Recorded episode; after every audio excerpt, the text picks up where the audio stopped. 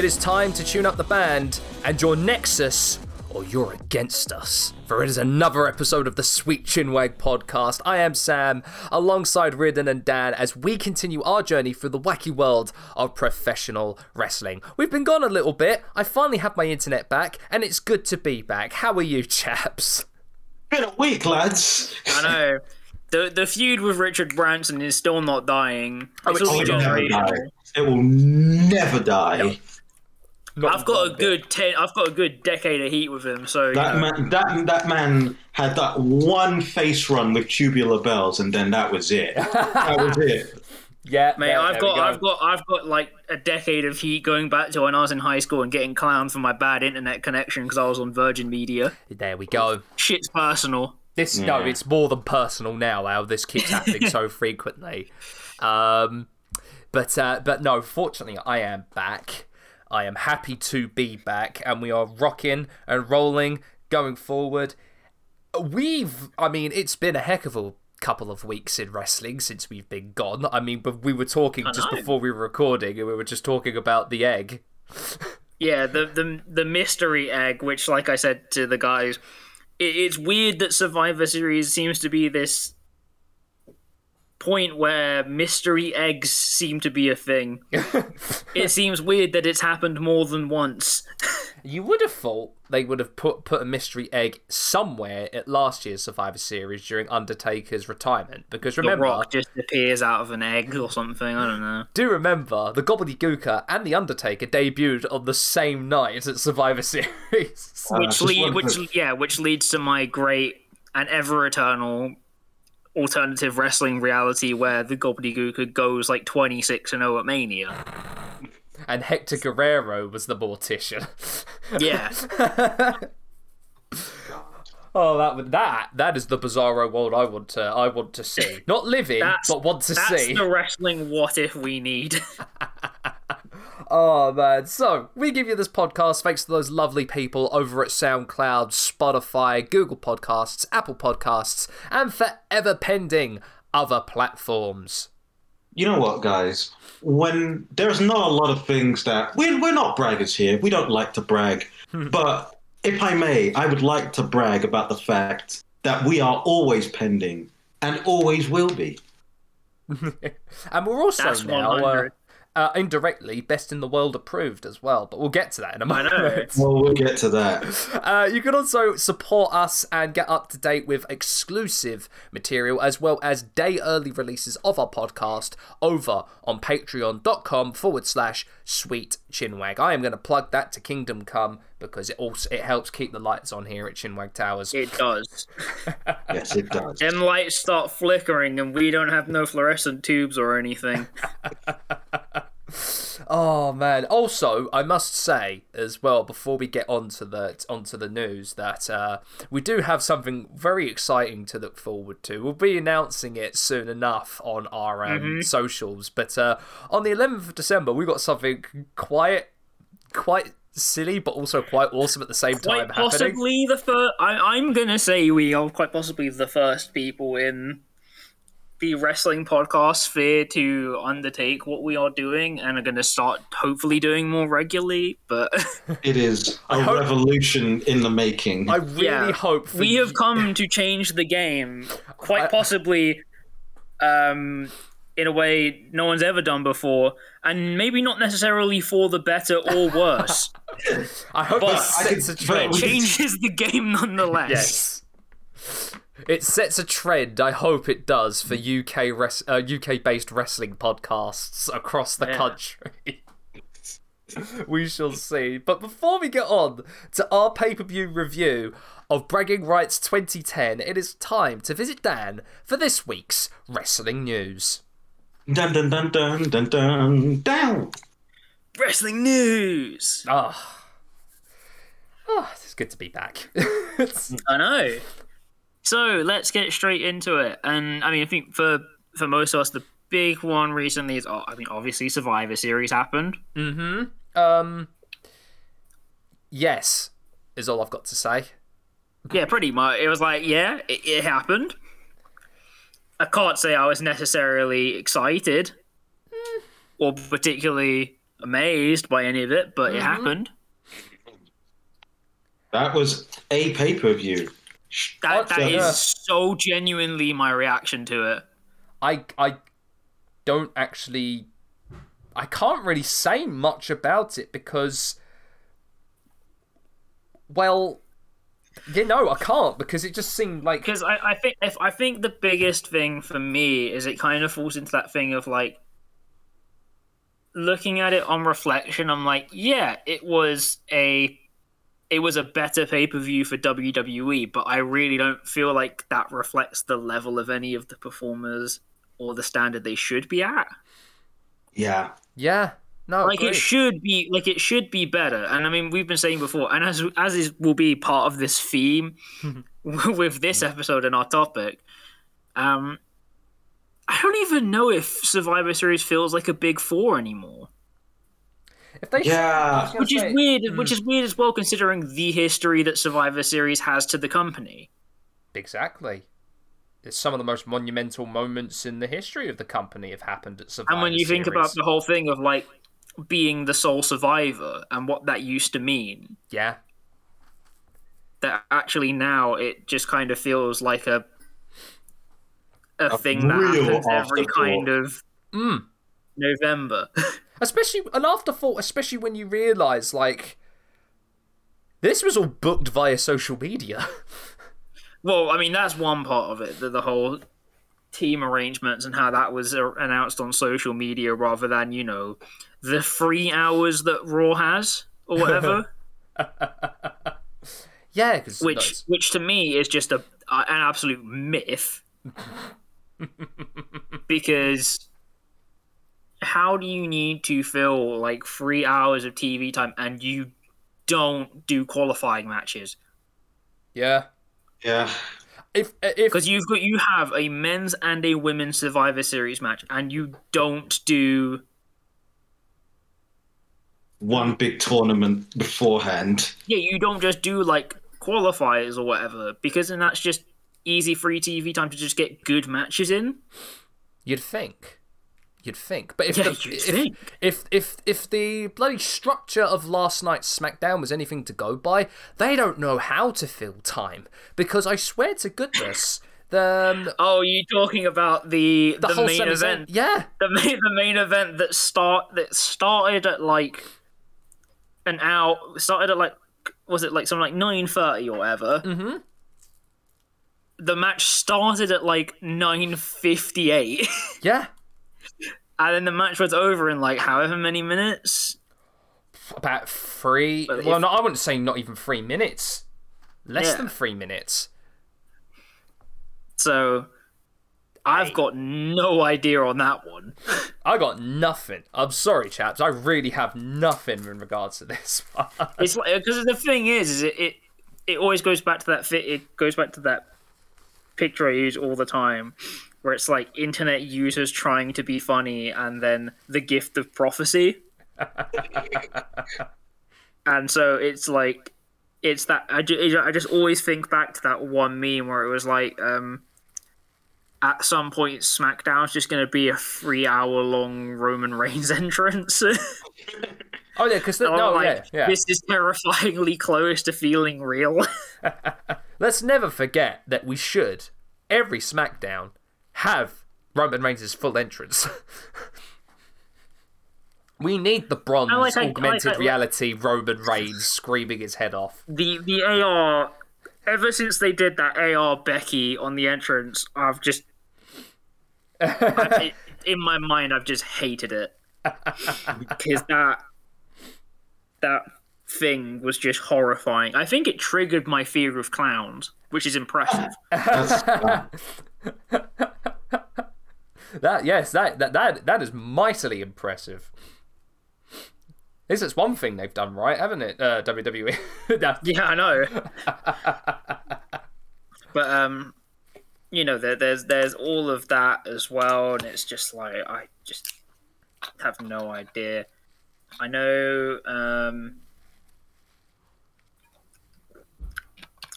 I believe as of the as of the time of recording, War Games is still yet to happen. War game, yeah, War Games is happening uh, on Sunday evening. Um, Yeah, I'm I'm not I don't know. It's weird that I'm usually kind of like, oh, I'm kind of pumped for a war games. I think because it's the whole old guard versus new blood sort of thing. It's making me. It's kind of put a dampener on it, and especially Yeah. when you think about Kyle O'Reilly's. It's a, Yeah. It supposedly will be his last. Johnny Gargano. It's supposedly going to be his last if they don't. If both of Yeah. them don't re-sign. I'm more sad than I am excited for this one. Well, that's the thing because I think it's going to be their like their thing of like all your past idols are gone.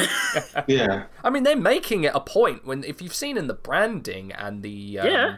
Uh, splash screens, uh, they're definitely making the old. They they've got like half and half. So they've got with the old NXT, you've got the black and gold, and in the new NXT, they've got the Art Attack.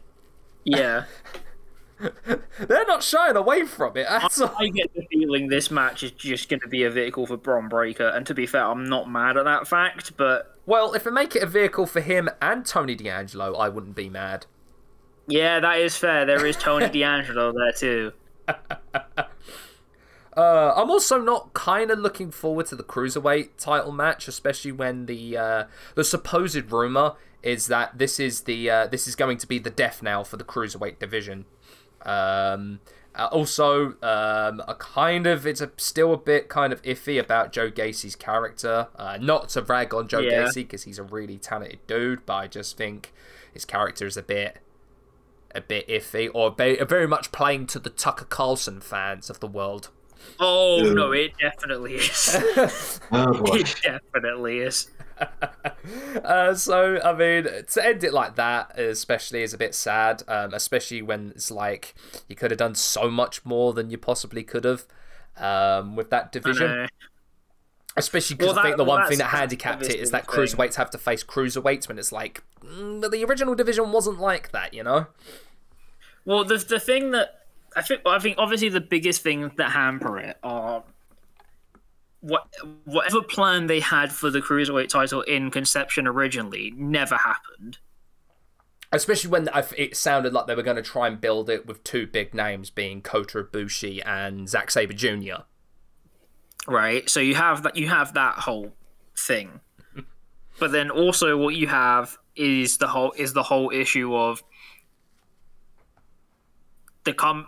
You know, I'm saying this like at a company level, cruiserweight wrestling just isn't valued in the same way. Hmm. And that's a shame. And I'm It's some going and really I'm going to say this is a symptom of the American wrestling mindset because it is Mm. because within the sphere of WWE and the influence it's had over the market, Yeah. And I I, I, I may sound like I'm like proselytizing right now and all of that, right? But I gen but genuinely, I think it's a thing that for wrestling fans who exist in that WWE sphere, when you say cruiserweight, they think less of the person, and you have to kind of work to remove that tag. Yeah. And I and I, I say this also as well because I know people that act like that. Yeah, well, think about Eddie Guerrero, for example. Is that the guy, uh, the guy, bless him, uh, when WCW, he had a ceiling on him, and when he went to the uh, to the Fed, he knew that he was going to have a ceiling on him. So he Yeah. he tried, like he tried incredibly hard just to get to that position, and by God, through through sheer bloody mindedness and incredible work rate, he did, and I'm so glad that he did and was Mm-hmm. able to. Um, I mean, But guys, it, gosh, it's it's just it's just so funny to see that like whole same contextual thing like taking place again yeah, as as this reset on uh NX on NXT takes place. yeah, That you had these wrestlers who worked a different style, were often a little bit on the smaller side, but more versatile, had a real big mix of stuff they could do. Reintroduction of the cruiserweight title into that space, and you know all of all of that together, and then the the foundations of a really good division starting. Because like, let's not let's not forget about like that first time when Kushida won yeah. that title, and we were like, oh okay, all right, th- this could be going somewhere. I mean, he was fully embracing Sakuraba as well, so I thought, oh wow, wow, they're, they're, really going with this. yeah, now. like okay, we're getting some like cruiserweight mat work. All right, okay, we're we're mixing this up a bit. And then obviously things have things have come through, and now we're like, oh, okay, so that title's just disappearing again. yeah, Mm. and it sucks, know? especially when you think that they put a lot of effort, they invested a lot of effort in the cruiserweight Yeah. championship with the tournament last year. Yeah. Yeah. and well, uh, you know, Santos Escobar was a really entertaining part of that of NXT for the most of the pandemic era. And that and that that's the thing. We're just ending up back at this point again, just like, oh, okay, thank you. Yeah, it's it's it's sad. It's sad, and that's why I'm so sad about this takeover because it genuinely feels like this is. I mean, 2.0 has kind of slowly built to it. This is the point when we go goodbye to everything you ever knew. It Yeah. feel I don't know if that's going to be that case. It probably will, but it definitely feels like bye. See you later. Thanks for all the fish. Yeah, pretty much. Ah well. At least AEW's been good. Yeah, I'd say I'd say it has been. The only thing that's been annoying me about AEW recently is MJF, but that's a whole separate conversation. Yeah, yeah, I, I, I agree. Um, actually, fun, uh, fun little thing I read. Uh, Joseph actually made an article over at Fanfyte about the whole MJF CM Punk promo, and I think he's actually Yeah. right on a lot of points about MJF. Uh, it's not that he's bad; it's just I feel like he's been um, he's not been as good as he as he kind of as he can be, I should say, and I think a lot of that is hampered by a lot of influence from MJF since he started in AEW. I'm not gonna name names in particular, Chris Jericho, but um, I feel like a lot of, of some influence here and there and what he's been doing has kind of hampered him just a little bit. Well, the Um, thing, the thing I, the thing I've said to my, to my friend, um, is that he is he is a very good promo, and I don't want to take that away from him. The problem is, is he's started he started the move away from doing actually good promos to, oh, how edgy can I be? Mm. And so I said, like at this point, it feels like I'm just like he's just like rehashing a COD lobby. Yeah, I felt. You know how I felt that that moment with Brian Pillman Jr. That was when I thought, "Oh, he's being a bit too edgelord right now, isn't he?" That's what that's what I mean. I'm like he's just becoming like the wrestling equivalent of an edge lord and just saying stuff not because it's like good heel work. It's just like, well, obviously people are gonna hate you for saying that because you just shouldn't. Yeah, Yeah. and again, I know I'm gonna get people comment like commenting on this, going, "Isn't that isn't that good heel work?" And like again, we can talk about that distinction at some point in time later. agreed, agreed. But uh, no, it's it's it's not that he's bad. It's Yeah, just it's not that he's bad at all. it's just that for some reason recently he's just decided to do like edge posting. Yeah, I really hope with this um, angle with Punk, kind of brings that back a little bit more. Um, that that that MJF, that kind of that was the guy that we all loved to hate. I really hope that Punk brings that back out of him. I'm almost Yeah. certain as well with that promo that he did. He looked really nervous. And why wouldn't you be? This is one guy that you've kind of loved since you was a kid. Probably w- one of the main factors as to why you got into pro wrestling. I would be nervous as well in that in that um in that scenario. But uh, going through um Dynamite, great opening match with uh, Danielson versus Alan Angels of the Dark Order. Um, Alan I- I Angels has just put, been putting on bangers of matches recently. I, I just love uh, like how much how much Danielson is actually just like, all right, I'm a bastard now. yeah. I did say I was going to kick people's heads in, and now I am. It's, it's it's just that thing of just of just being there and just being like, hey, fuck you. It is. It does really feel like ah, you know, I've done everything in this business. You know what I haven't tried? Murder. no, it literally is that. A spot of light murder every Wednesday. I like Yeah. the sound of that, says Danielson. Like it, it sound it sounds ridiculous what I say. Being a bastard seems to come quite naturally to him. It's the, it's the vegan. ROH 2005 golf. Oh yeah, the, the ROH 2005 and being vegan. Uh, just It's the amalgam of both of those eras in Danielson's career. Daniel, Danielson has forgotten that it's two, that it is not, in fact, 2005, but no one dares remind him. Where's Nigel? He keeps saying in the backstage. Yeah. I'm, I'm going to kill and I'm going to kill every single person I see until I get Nigel back. Oh, that is dre- that is dream booking 101 for me. Um, should we talk about it then? Because I know it was uh, re- it was announced uh, a couple of days beforehand that CM Punk on this episode of Dynamite would go up against uh, Lee Moriarty. Tiger style. Um, should we talk about it then? Uh, Yeah, let's talk to- about it because that means a piece of your work has been seen by CM Punk. Yeah, that blew my mind when I saw that on Twitter. Uh, And I am claiming every single bit of credit by proxy that I can to cling on to something in life. That is exactly what I'm doing. Yes, yes, yes. So, uh, everyone, as everyone knows, I'm I currently edit for for Joseph Montecillo, and our most recent video that I did for him was the five match primer on Lee Moriarty. Uh, CM Punk uh, posted on his Instagram stories on uh, Tuesday evening. Uh, the intro, uh, the intro, the title sequence to that with the eyes emoji, and I was like, "Holy shirt balls!" Um, CM Punk's watched my videos. And then there was three tweets from Joseph, just like, so who's going to tell Sam his Yes, CM no, Punk is watching yes. the video he's worked on? I was just like, retweet now.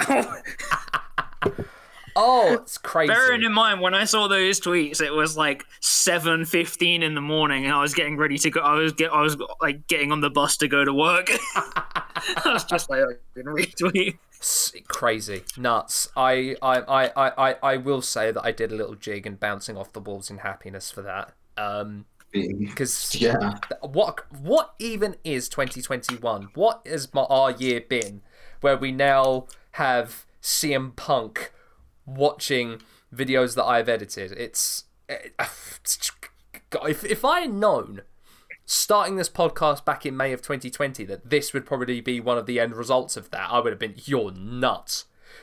Oh, also, Oh, you're yeah. nuts for even I'm suggesting saying- CM Punk yeah. coming back to wrestling. All I'm saying is, technically, Joseph's five match primer videos are now wrestler certified. yes. So they are sure. now actual. They now count as watching tape in preparation for a match. Oh, absolutely. Absolutely. Uh, this is all going, of course, not being told, not saying. Uh, the match was amazing. What an amazing Yes. match. I think one of Punk's best matches this side of uh, his match with Eddie Kingston. I mean, I was really happy that they actually gave Moriarty good offense because I think the two of them worked really well together. Oh yes, the Pepsi twist reverse or countered with the Pepsi twist. I I appreciated that. Oh yeah, Uh, I also appreciated Lee's new mask. Um, An amazing tribute to I mean MF it's Doom. it's an MF Doom mask. I, I have I have to rate it. I have no choice. Yes. Uh, fantastic, fantastic match uh, all around. And you know, I'll keep saying it, man. Lee Moriarty's probably had one of the best years a professional wrestler could possibly have.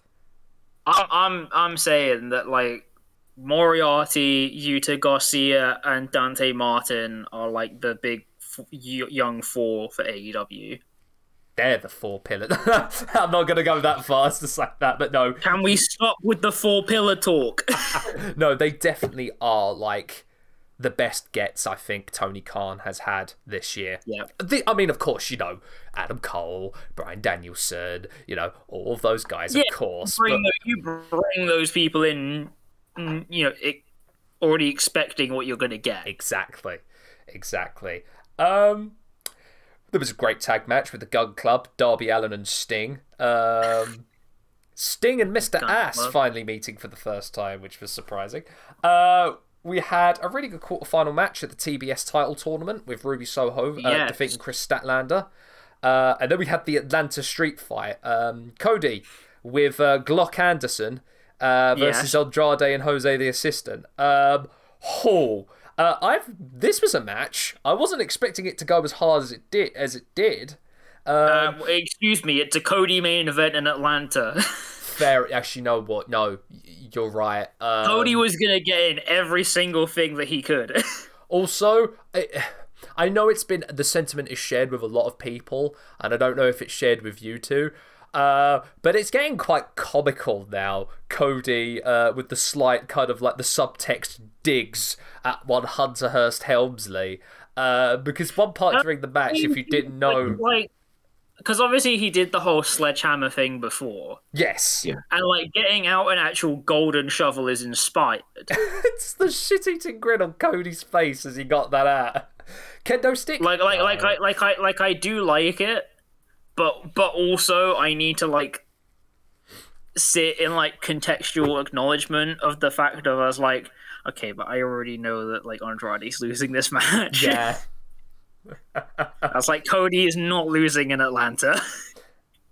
And of course, the only way that Cody could ever end a street fight, uh, a flaming table spot. This, okay, and again, this match did not need a flaming table spot. But by like golly, literally nothing in this feud has demanded that at this point. but by golly, was Cody going to give them a flaming table spot? And Yeah, by he was. golly, did he take all of that when Andrade was But supposed yeah, to take by that? golly, did Andrade do a great fucking sliced bread off the top? Because I think he, I think like the the top of his kneecap touched the table. Meanwhile, Cody just absolutely ate fire. It was um, that was a sight to behold, to say the least. Um, I that main event um. I, I, I enjoyed it, even if it was a little bit silly here, there, and everywhere. But um, yes, cer- yeah, certainly was something. Rampage was a lot of fun this uh, yeah, uh, this week uh, as well. Uh, we've now confirmed that Tony Nese has signed with All Elite Wrestling yeah, I'm I'm here for it. and had a really good TNT title match with Sammy Guevara.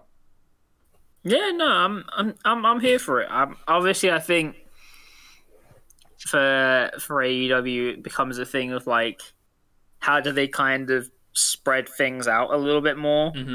Because you know what, with only having uh the TNT title, the world title, the tag titles. I'm just wondering, like, is there a way they can maybe like space things out a little bit more? But to be fair, I think Tony Nese is a good get, and for their for their for their kind of audience, Tony Nese is going to be a good person to have. I mean, if you've ever seen like Tony Nese's work, especially his work with Ethan Page on the ind- independent circuit, Yeah. you'll know how good he is. Absolutely, and I feel like a lot of people really haven't seen Tony Nese's charisma because he does have it in spades. They really didn't see a lot of it in 205 Live. So I'm really hoping he gets the opportunity to really kind of show that side in AEW. Um, I'm looking forward to seeing what he does, especially Yeah. kind of as he's probably going to be quite the uh, established star on Dark, as a lot of these kind of like new signees that come in do and will be. And hopefully that means he gets more time on Dynamite and Rampage. Um, Which still blows my mind when like talking about that and there's like guys, new signees coming in and becoming established. How many times Daniel Garcia's main evented Rampage this year? Well, that's the thing. I think it's just a testament how good he is. Yeah. Um, uh, I didn't particularly like the whole 31 second squash match for the women. Um, but it is Jade Cargill, No. so Yeah, it is Jade Cargill, but like as well, again, it's that thing of like if there's not going to be a second one on the card, then just like yeah, at least give us like five. Mm. We're not asking for that much. I agree. I agree. And then we had FTR versus the tri- uh, versus the Death Triangle. Um, again, solid tag match. I really Yeah. enjoyed this one. Honest, honest to goodness, I feel like um, when it comes to tag tags of the year, I think FTR and Lucha Bros are one and two. But it, I'm Pretty I'm much. looking at the next few weeks to see which one will kind of if there's going to be like a flip Well, that- is the thing that it that is coming up. Uh, and then again, I mean, I'm talking about. I mean, I say this, but then astronauts have had an amazing year in Japan as a tag team. as well. so it's so hard to decide between the three. But no, that is uh We should we should we should also as well just quickly before we do like wrap up want to give some some shout outs to the two new greatest res- potential wrestling companies of all time, Terminus being operated by Jonathan Gresham, he's been getting in some really good names for which that. which is which is looking to be kind of the first primarily black owned and like rostered wrestling promotion in America really. Which is so freaking cool and about freaking time. And I should say like operating on like a regular salaried basis from hmm. the sounds of it. Because obviously there are plenty of amazing independent companies out there that bring people in for shows and whatever, but Terminus looks like it's going more the ROH direction. Um, so just recently announcing that he brought in Fred Yehi or Yehi, So cool. which is which is massive. Um, and then on the on the other side of things, we have DPW Deadlock Pro Wrestling ah, Oh, oh, ski Out of- low. out of out of Raleigh, North Carolina, who have announced the both Ryo Mizunami and the match for, for their January show of Kid Bandit versus Ho Ho Lun. Which is so crazy. Like, how did hell did Pulse, Johnny, and Tony Pizza Guy wrangle that one? I fucking love it. It's so good. Just, I'm so looking forward to seeing what Pete, uh, what those three do with DPW. Like the amount of times I've listened to Deadlock and how they fantasy book what they're doing for DPW. I hope that they are that they live to the expectation of what they set out or what they've kind of been joking and riffing about on the podcast. Because if so, it's probably going to be one of my favorite companies of 2022. If I- it, it genuinely, it genuinely might be if they just keep doing booking like this. I can't believe we're getting fucking Kid Bandit versus Ho Ho Lun. It'd be so much fun. this is, it's so scuffed, but I love it. Love it so much. Um, oh, as in in the subject of uh, and on the uh, talking about uh, Jonathan Gresham, here's me thinking and hoping that he wins the ROH World Championship at Final Battle. Well, that's the thing. It looks like he'll win it and then just take the title with him wherever he ends up going afterwards. The one, the the second person to only uh to only hold both World and Pure Championships as well. May I add? Yeah, and I mean to be fair, honestly, the biggest thing with ROH right now is that with the build up to Final Battle, it looks like it genuinely feels like they are just saying this is the end. Yeah, because like they're like they're doing enough for them to be like, "Oh, it might come back," but everything is just like, "This is the end of ROH as you know it."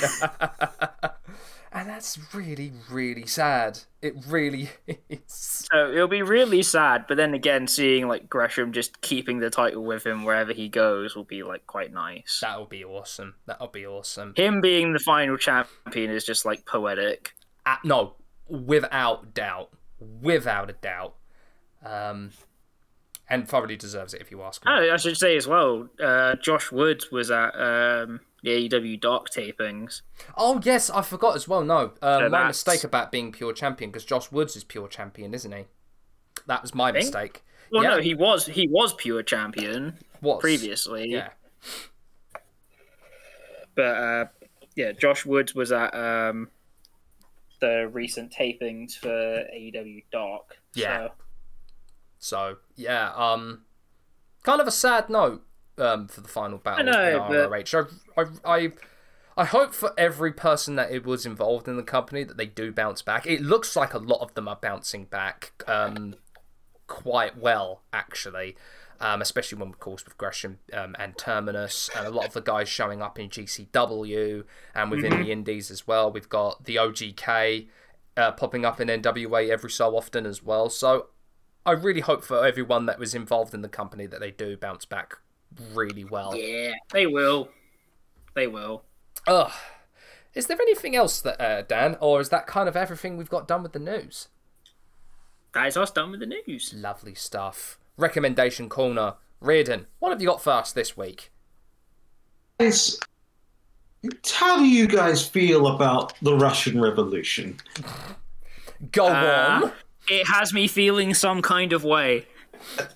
Very good answer considering what we do. Anyway,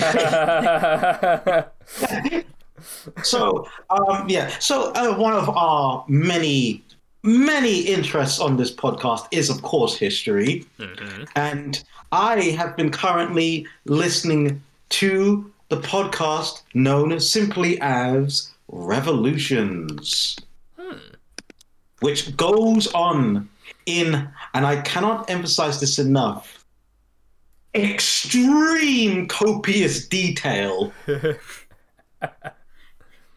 Go on. on the Russian Revolution from start to I okay I want to say finish, but it hasn't finished yet. I was going to say. There, yeah, there are. So it is not the only um, thing that the podcaster Mike Duncan talks about.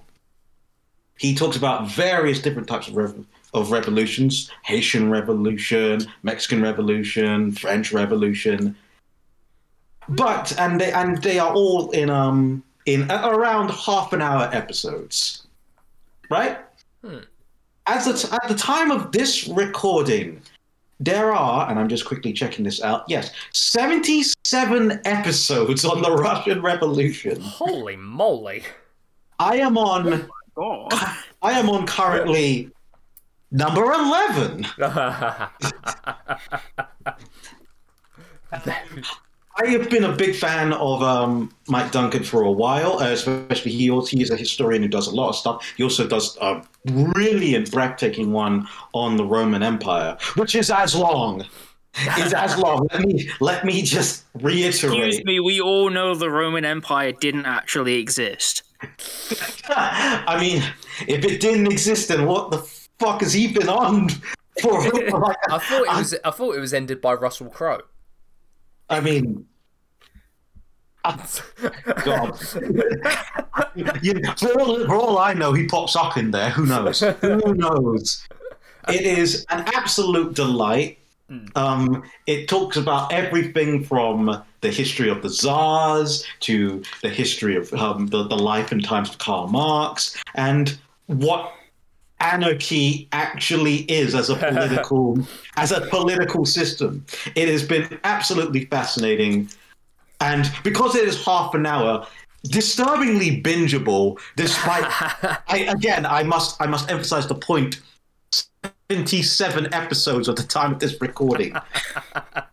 so, if you just want to go, that is my recommendation. Okay, but here's the bigger question: Is there a context we can apply this to wrestling? legitimately i am i will get back to you on that because thanks to this podcast i'm currently reading about the the, the political system of anarchy so we okay, will good. on anarchism so um hmm you might have something there but i need to do some more reading. i need you might have something there. Oh god, ECW as a as a as a as, as an example of an of an Hey, anarchist we all commune. we we all know anarchy rules. In this essay, I will. but that is my recommendation. Oh, lovely, lovely, jubbly. That is actually a really good recommendation. Also, little one for me. Big up Rest Things podcast. I am, I absolutely enjoy Hell those yeah. lads over there, and I so look forward to when I listen to their podcasts. Here's opening 2022. We end up appearing there. I'm just, you know, sowing Indeed. the seeds there. Here's hoping. And, oh, and actually, before we before we move on, one quick thing. I think we should, um, considering it is now tis the season, it's December. I would personally like to recommend that everyone listen to the waitresses Christmas wrapping. Perhaps the perhaps the most mood Christmas song to have ever been recorded, especially when you look at the actual lyrics of the damn thing. That is a good one. That is a very good one. I, I highly recommend that one as well. good shout, Raiden. Good shout. Anyhow, let us get on to the main portion of this episode our pay per view review of WWE Bragging Rights 2010. Why do we do this to ourselves? I have no idea why, but yet here we are. So, This is this is the part where I always say I really need to start questioning my commitment to the bit. oh gosh, man, you are you hit nail right on head there, especially when I was watching mm. this. Anyway, from on the 24th of October 2010, emanating from the Target Center in Minneapolis, Minnesota, United States of America, it's WWE Bragging Rights 2010. Would you guys like to know what was going on in the world of professional wrestling at this time in 2010? I'm just thinking, what the hell would even be happening anywhere else in 2010. I mean, a few things. It was a Yeah, weird time. I'm just thinking like in the US because like really the only other major company in like brackets would be Impact. I guess it was still probably TNA then. Yeah, yes, would it be was TNA. TNA Impact, and we were right in the right in the doldrums, or nearing the doldrums of the Bischoff Hogan era. So to take you into to give you a little bit of uh, context here, um, so that the uh, Impact before. Uh, uh, bragging rights took place on the 12th of October 2010, a taped show that was broadcast on Spike TV. It did a TV rating of 1.2 on a Spike. Commentary provided by Mike Tenay and Taz. On the card, we had Robbie E defeating Oh. the Amazing Red, Uh, uh, a TV title street fight with AJ Styles defeating the Pope, D'Angelo Dinero. okay. We better know which he, everyone be, probably better knows him as Elijah Burke in ECW. Yeah. We had Beer Money going up against the team of Rob Van Dam and Sabu. Okay, yeah, I remember that. I remember that period. Mickie James in a uh, quick match against Sarita. And the main event, an Ultimate X match, Kazarian versus Mr. Anderson. Okay. All right. Kazarian won, thank goodness for that, because he is, of course, one of the X Division members. But Mr. Anderson? I mean, I do remember when he was in TNA. Yes. Yeah, I remember. I remember when he had that absolutely cursed ladder match with Jeff Hardy. Oh gosh, yes, and that and that cage match against Kurt Angle as well. Yeah. Whew, that was uh, that was whew, that was something. Uh, but Yeah, no, I remember him being there, but still. and you think that's bad? Let us fare over to what WWE was doing in the lead up to bragging rights. Yeah. So we were deep into the Nexus storyline. Uh, as a matter Yeah. of fact, we are right. This is way, way after the SummerSlam um, uh, main event of Team Nexus versus Team WWE, which a lot of people still say. Nexus should have won that, The, but because John the Cena being John Cena, lol Cena wins. but that's So, because this was contextual information I picked up from watching it, but this was during the season of the N- game show NXT where it was all women. yes, this was we are in season three Yeah. of NXT, uh, the one which uh, would also which would see AJ Lee debut on the main roster. Uh, we get Aksana for a little bit as well. The main storyline of Kaitlyn. Aksana being that uh, she uh, she Yeah, needed a green card thing. and married I Gold, was uh, gonna Yep, yep, yep, yep. we're gonna get to that. and We'll eventual winner it. Kaitlyn uh, of that uh, season as well. Um, there is also, of course, did you guys know who won season two of NXT? Just out of sheer curiosity. I'm just trying to Imagine remember what? because that was the one that had. Was that the one that had Ryback and No, that like- would be season one. That was was right that the back. one? Was it the one that had Derek? Oh no, I remember. It was it was the one that had um Low Ki in it, wasn't it? Uh, yeah, It's Kaval. Kaval. Yes, Michael McGillicutty, G- Gully Bully, Husky Harris, yeah. and Kaval would uh, end up winning uh, that one. Um, and pretty much kind of not doing much on the main roster soon after. Yeah, I- it still makes it's me laugh. Low Ki. It makes me laugh that his pros were Michelle McCool and Layla.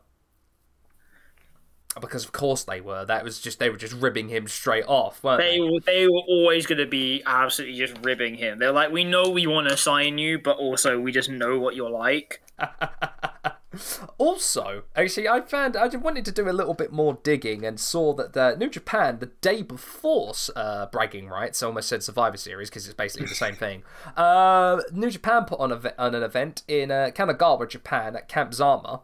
uh, called the Camp Zama Slam Fest, the fourth iteration of this, and going down the uh, the uh, the the the match list. It's a really interesting time for uh, for sorry for New Japan, especially because they were Okay. still in their relationship with TNA.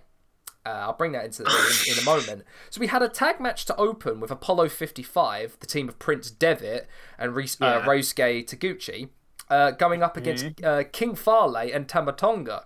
It's really interesting thinking that the three of those uh, peeps in that would, Would end, end up up forming the Bullet Club. Bullet Club.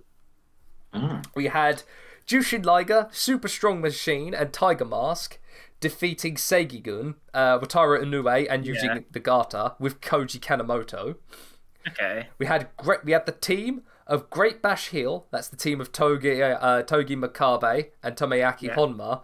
Hirooki Goto and Hiroshi Tanahashi defeating the team of Chaos, which was Gedo, Jado, and Shinsuke Nakamura, and Daniel Puder.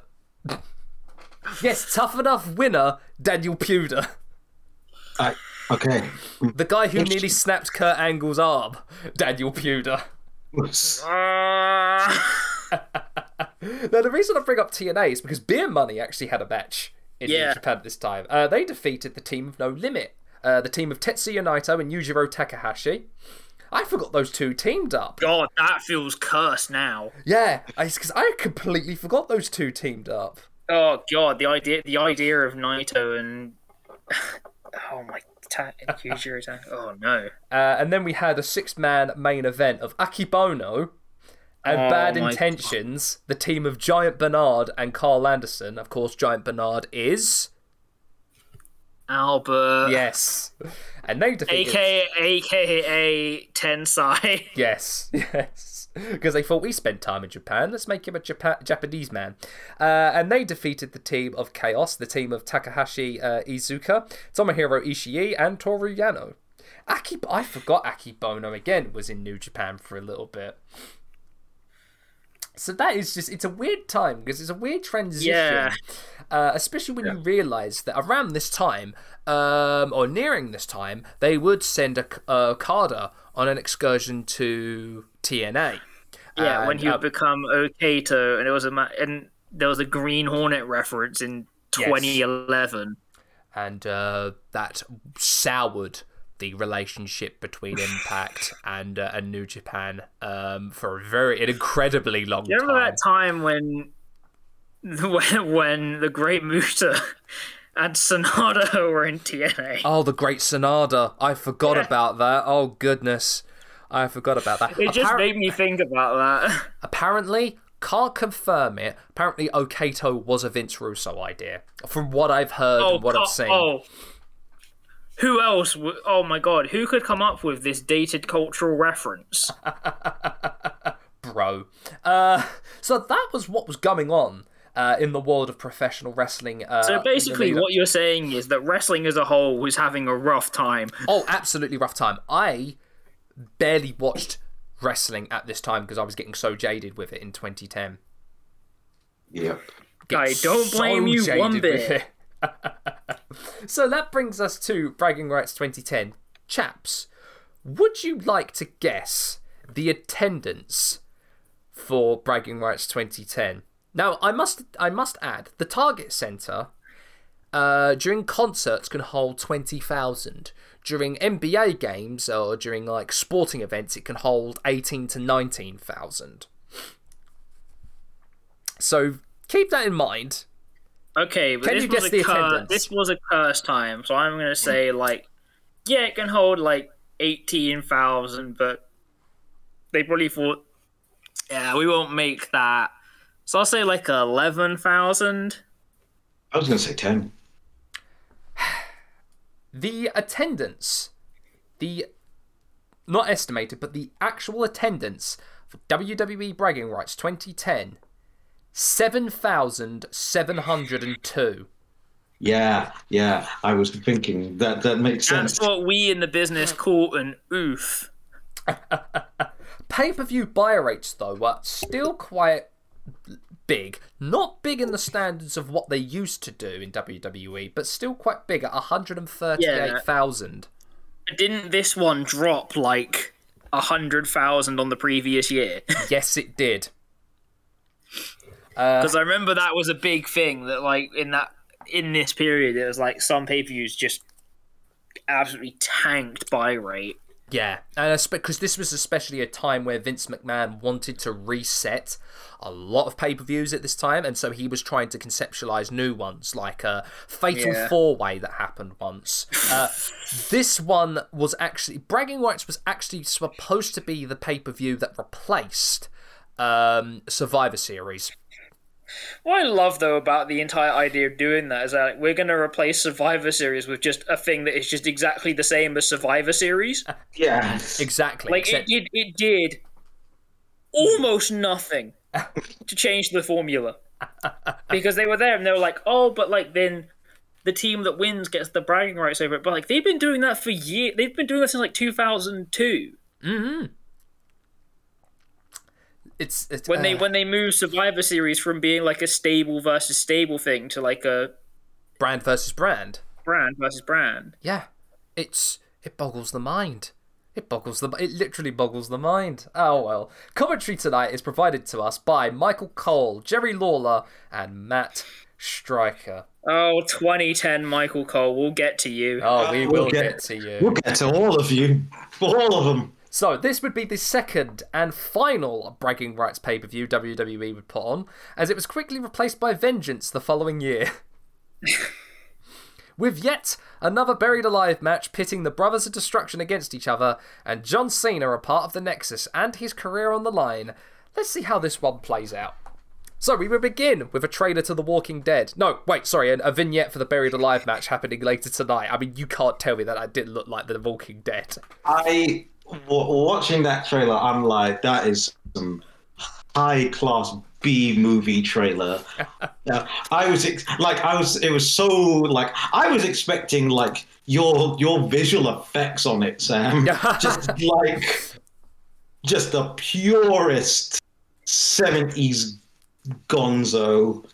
Oh, definitely like Texas Chainsaw uh, vibes, wasn't it? at Oh yeah.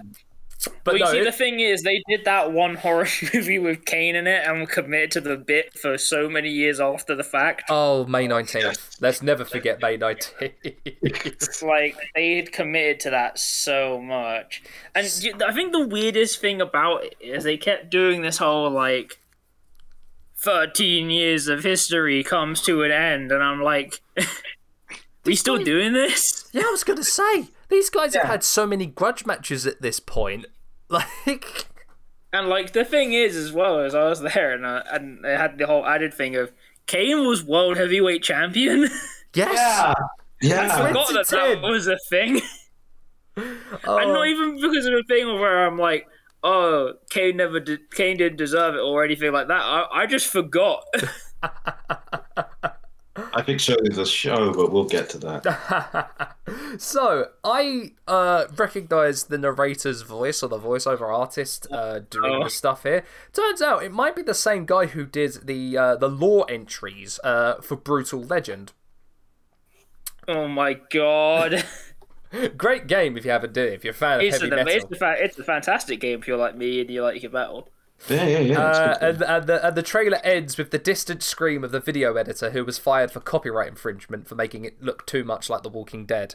Yes. Uh, And so we I get mean, to to be the fair, he was three years early. I think. I forget. a year actually. I believe it's 2011. I think the first season aired.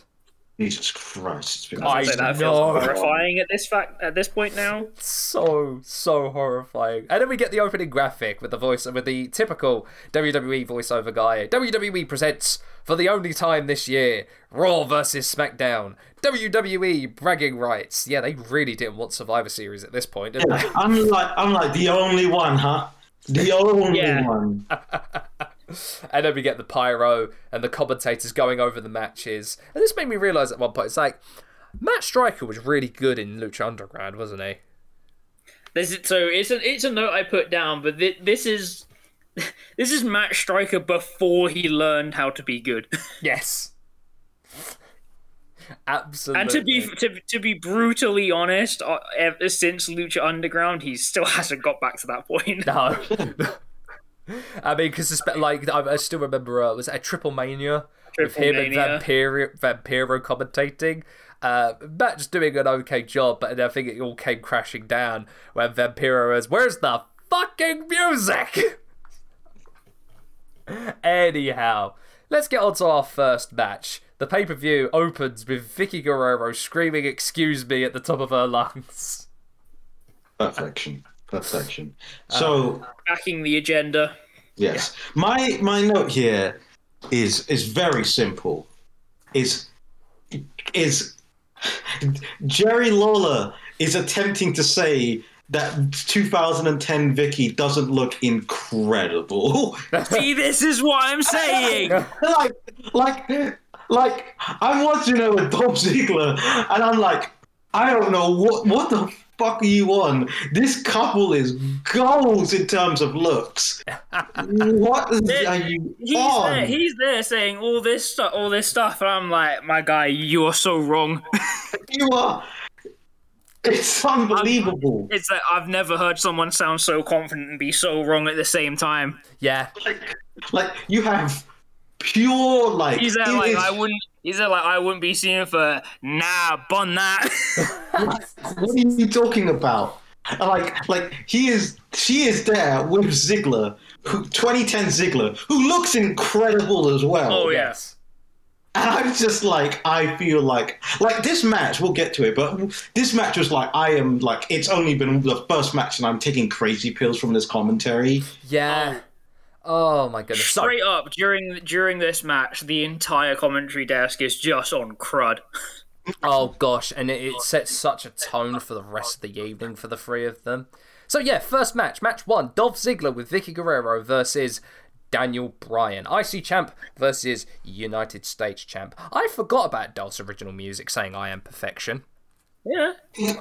It's cursed. It's cursed, It frankly. is because I'm I, I'm so used to I'm here to show the world. I was like, wait, wait, wait, wait, what? Wait, what? No. Yeah, I'm just like, what is this? Uh, I got a note here right at the beginning uh, with Daniel coming out. Fucking hell, I hate heel Michael Cole.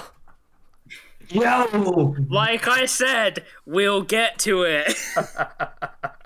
Uh, it's amazing to know that even kind of like since coming back in SummerSlam, and it's only been a few months since, how over Bryan is with the crowd. I think the hmm. funniest thing for me is just like knowing that at this point Daniel Bryan's been wrestling what ten years. Hmm. Yeah, But for some reason, seeing him in this, I look at him and go, "Oh, a child." Yeah, it's really weird, isn't it? It's he's so, very- he's got he's got such a baby face, literally. Hmm. Yeah, like I think, and I think what does it as well is that this is Daniel Bryan when he's over, but not over. over, over. yeah. Uh, I think a lot of that is coming from, uh, from I guess ROH fans, hardcore fans, and they're making their voices incredibly heard. Uh, and I feel like a lot of people, casual fans as well, are starting to kind of warm themselves up to Bryan as Oh, well. absolutely. which Yeah. is great, which is an amazing thing to see because it's like guys like him, like legit grapplers and submission technicians, they don't usually get that unless your name's Bret Hart. No. Yeah.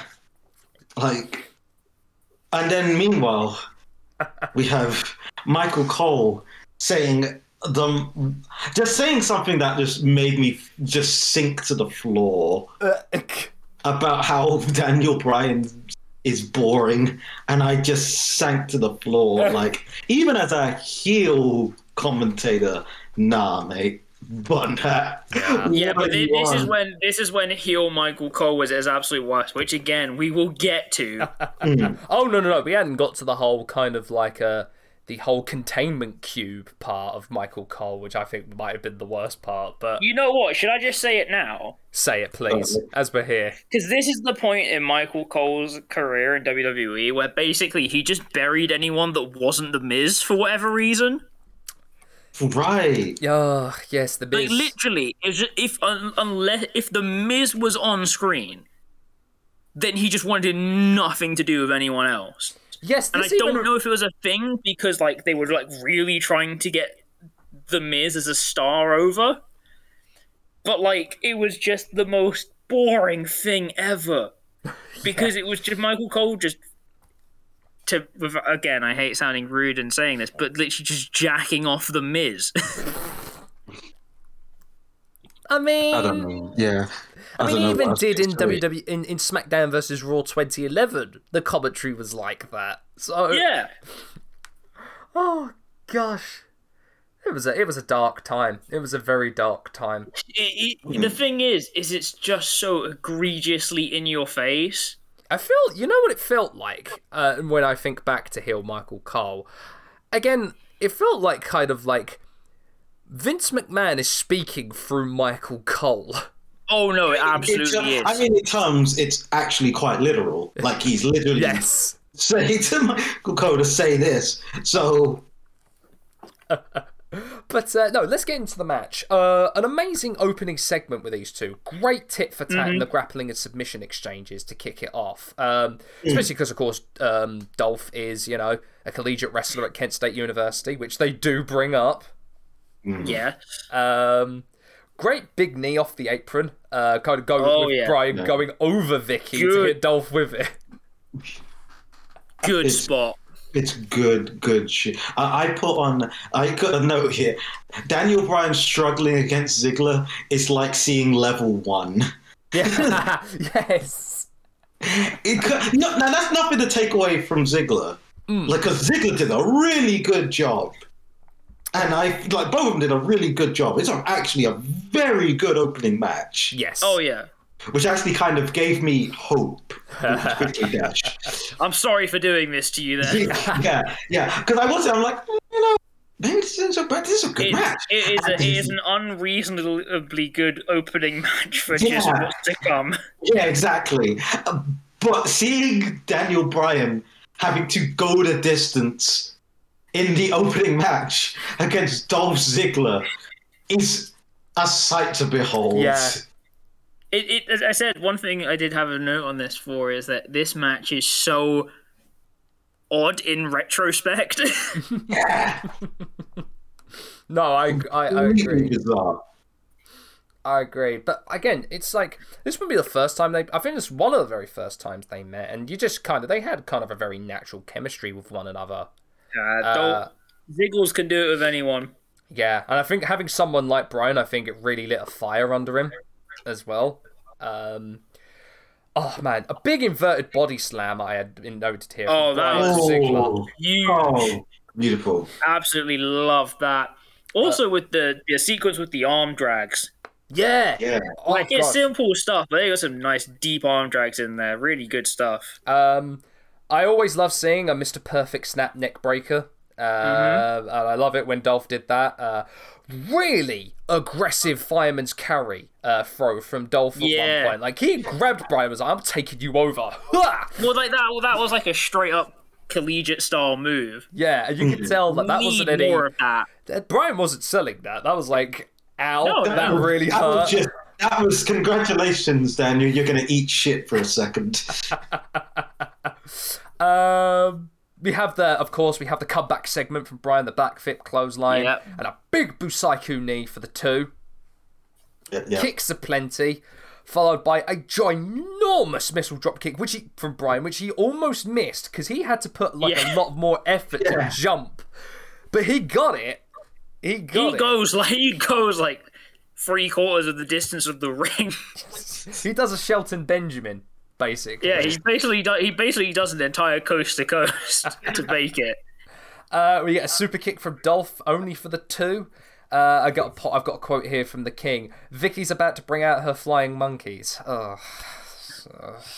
Oh, There was a God. comment before that where where um I think it's Michael Cole says that Vickie Guerrero is too old for Dolph Ziggler, which confirms that Michael Cole does not believe in baby boy shit. Even though I'm like thinking like I'm like he's saying like that. I'm thinking about Ziggler. I'm like, she is like, like Ziggler at this point is around like thirty hmm. or in like in his thirties, and Vickie at the most is in her forties. Yeah. At the most, what the f- are you talking about? Oh, it's oh this this commentary, man. I was, I've, I mean, I think it got to one point where Matt Striker was egging King on as well. At one point, Oh yeah, he really was, and I was like, oh, Matt, don't, don't, don't drag yourself down with King and his outdated commentary. but hey ho, we, we we had to go through it from this match. Um, great little sequence where both of them are on the top rope, and what a Oh, yeah. Counter! Um, as from Ziggler as he goes as Bryan goes for the back suplex, he goes into the crossbody for the two. Bryan rolls out and gives and rolls over for another two, um, and then we get the car crash uh, crossbody when both of them. Yeah. What a fud! That Oh, made they they absolutely- crossbody. they just hoy themselves at each other. Like, oh my god, I'm glad the mic. Well, I, it didn't take much effort for the mic to pick that up because holy No. heck. Yeah, that just just that stung. That stung like hell. And a nice, oh, again, it's just how smooth these two are. A, a really great pinning sequence ending with the Fameasser from Dolph. Uh, and Bryan, fortunately, gets his foot on the rope for a two. yeah, that was Hell actually yeah. that was Yeah, such so- that was actually a really good near fall. Mm. Like they they play it really well. Which again, I have to make a point of. This is the opening match. Yeah, exactly. I'm like watching it. I'm like, I'm like, oh my god, this is. and like the point the point I'm saying about this being the opening match is not that obviously opening matches can't be good. You need a good hot opening match to like get everyone excited for stuff. Yeah. But that like WWE's philosophy slowly became the opening match is the least important one. Mm-hmm. And like has only slightly since recovered the fact of oh wait, people need to be excited at the start. Yeah. So strange. It is. So It's so strange. strange. Um, the ending of this sees uh, uh, Dolph trash talking Bryan, but it costs him dearly as he grabs, as Bryan grabs his arm, puts him in the LeBell Lock, and the submission win. Solid opener. Solid really solid. opener. So Um, I, I I have s- slight issues with the with the finish, but only slight in that I just I I don't know. It's just a bit. I think it's like the position Bryan grabs him in. It just Yeah. feels a bit weird, but it's nothing like it's nothing like hurting, nothing game breaking or anything like that. uh, I could definitely tell at this time that Bryan was more over than the company would have liked him to be, oh yes. Oh, absolutely. which would be a common occurrence for Daniel uh, for Bryan's career there. Foreshadowing. And uh, yeah, well, they worked tremendously well together, and they would have countless matches uh, with one another. And both of them brought out the best in one another, I would say, during their time working together. Um, so yeah, what are your ratings for this match, guys? Give this a solid three and a three and a, and a half stars. Like, but a really solid one. Mm. Yeah, from me it also gets a three and a half stars. it gets three and a half stars from me. as well. Hey, we agree on something. We agree. Yeah, it's it's an interesting one. I, it's an interesting one. I could have gone for four. I I don't know. I think there's just a little something miss, missing to give Yeah, it a four, no, and it might just be the fact that it's the opener. I don't know. The the biggest thing for me is that obviously some of the bits of the kind of the booking of the match feel weird. yes. It it almost feels like it's trying to do too much. Yeah. um but like also it's a WWE it's an opener in WWE that goes 17 minutes and almost plays like a co-main event. Yeah. Yeah. I'm s- I'm surprised but like there, was. there- uh, there's there's lot there, there's there's lots of really good stuff in here and it's interesting looking at these guys at that at that again that slightly earlier point Mm. than maybe where they are now but th- this is this has got some good stuff in it Absolutely. Absolutely. We cut to backstage in a segment involving Team Raw. That's the team of Miz, Sheamus, CM Punk, uh, and uh, Santino Marella. Uh, uh, well, as well, uh, R Truth was there at one point as well uh, during this segment. But um, this was a segment, um, if you ask me. Uh, Look, the only thing I've got to say about this segment is as I've gotten older, the more I've come to appreciate early Sheamus. yes. I don't know why, but he j- it just I it feels like I've like realized like oh actually he was good and I was just wrong. Agreed. Uh, You could definitely tell. I don't know if it might be just me or it might just be the direction they were taking in his creative. Punk seems very jaded. This is way. This is like we're going like several months before. Of course, he would sit cross-legged uh, at the top of the uh, Yeah, entrance we're, ramp we're still Raw. we're still well before them, but obviously he's just gone through the whole straight edge society thing. Oh gosh, yeah, and being drafted to Raw in a swap with Edge as well, which he did not want happening. Yeah. Um, He's yes. So that's that's that's a whole thing. It is the whole thing. and then Santino being Santino. Yeah, Santino Marella, who I assume Vince McMahon was just like found him to be the funniest person of all time. Yeah. It really is kind of as. And you know, I, I will say this for spoilers: there is not a Team SmackDown section in the pay per No, there is not. which is bizarre as fuck. we all know why. It's because Raw is Vince's baby child, Yes. Yeah, but you think and you... also Vince probably wanted R Truth and Santino to have a segment together because he probably thought it was the funniest thing ever. Yes. Wait, probably maybe we dodged a bullet there. But I was kind of like I, the entire thing. I was waiting for the segment with Team SmackDown doing their strategy, showing their personalities, or just even establishing the the hatred between Rey and, and Alberto still carries over in the team. Nope. Nope. not one bit. We've got Psych, you thought. we've got more we've got more pressing matters at hand for the backstage segments and ad breaks Riordan. so we get to our second match: Cody Rhodes and Drew McIntyre versus the Nexus for the WWE Tag Championships. Did you remember Cody and Drew being tag champions? no. champions? One, I don't remember that at all. Two, I have one note for this. Everyone looks cursed. Everyone. I don't Young, care what anyone early says. Drew McIntyre just feels so wrong now. Yes. Yes. I just the even weirder thing is, his voice sounds so much different to me. It mm. does. He sounds think- like weirdly quiet. the thing that makes it weirder for me is that like I know that like the dude is huge. He's like he's like Undertaker size. Mm. He looks so goddamn tiny in this Yes, ring. It's I know. unbelievable.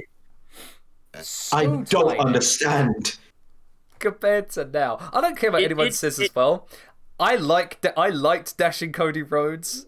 Yeah, Maybe, uh, maybe it's because of said- the I- theme song as well. like maybe, like, Whoa. may, like maybe I'm looking back on this, but I, I was there. I was like, I thought that was a good gimmick.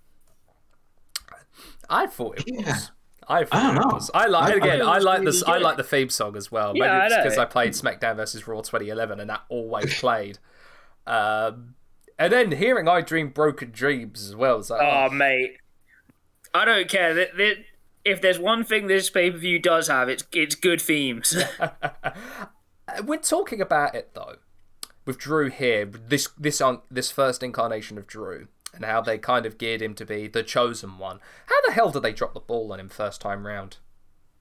Really I think did, the thing they? was is that they just didn't know what they wanted him to be. Yeah. Because basically they brought him in and went, he's the chosen one and he's Scottish. and that's kind of all they had. And they thought, I tell you what, let's put him in a band and let him be the Scottish one with long hair. so it, so like they were just it, it just felt like they were there. They're like, he is the chosen one, and then just never did anything to act upon that fact. Mm. Because could you imagine like if they did a storyline where Vince was just fixing stuff so that Drew would win? Yes, that would have been great. I would have loved to have seen Like- that. Like that sounds good and gets him a gets him a bunch of heat because they're just like you know, Vince just comes down to the ring and is just like, hey, he's got to win this match so he gets the number one contenders or whatever. Just something like that. If you like, if you're going to do the whole thing of like he's Vince's chosen one, then at least make it have actual stakes. Mm. Like Just make make it actually chosen one. influence the story in some way. Bearing in mind, this is the man that owns the company. he has all the power. And yet, he doesn't know what to do with it. like that. That's the thing. So we get a little preamble before uh, before this match, saying uh, with Cody and Drew saying that no team wants to face them, and uh, and they're pretty much wanting to have the night off until they're cut off Oh god, by the anonymous Raw general manager. There it is. Fuck! I thought we were some of the last of the anonymous Raw GM. No. but this time, this time, I actually had to sit there and listen to it with my own ears, and I felt like 14 years of tra- trauma just like rush back through my head in an instant.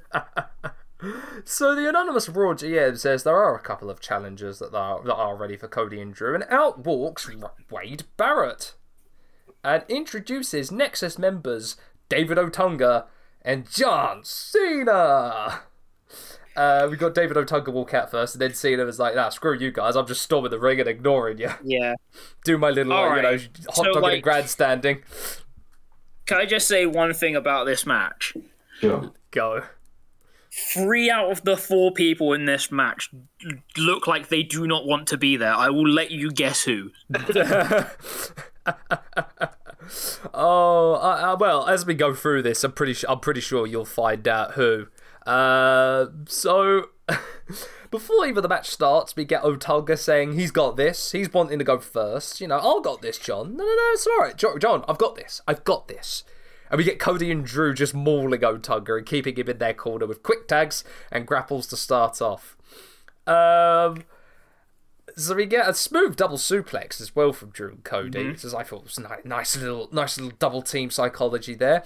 Otunga battles out of a grapple from Cody and just chops Cena for the tag. And John Yep. Cena, a little pissed, starts the offense on Cody. We get a fisherman suplex followed by his uh, his delayed vertical suplex. Calling it a fisherman suplex, though, is like being generous. Yes, because he grabs the leg and then just lets go of it. He, yeah, he, he grabs the leg to start and just doesn't hold on. And we got a little bit with Otunga getting a bit mad at Cena and moaning at him. Uh, that, of course, means that Cody and Drew can take advantage of that situation. And then, of course, we hear a very, very loud uh, dueling "Let's go Cena, Cena sucks" chant. Oh, that was a loud one. yeah. I, I mean, maybe because I've just we were just conditioned to it at this time, but I don't, I can't, you know, I rarely remember a time when it was as loud as that was. Because I feel like it got to a point where everyone then was just chanting, "Let's go Cena, Cena sucks." I think it was like a, uh, yeah. I think it became like that one had some mustard on it, and and it's weird because that's normally would only happen on like very special occasions, very special matches, Yeah. not just regularly. A nice little magistral chin lock from Cody at one point to Yep. Cena, uh, but Cena eventually powers out, and we get the five moves of doom to both Cody and Drew. FMOD. STF for Cody.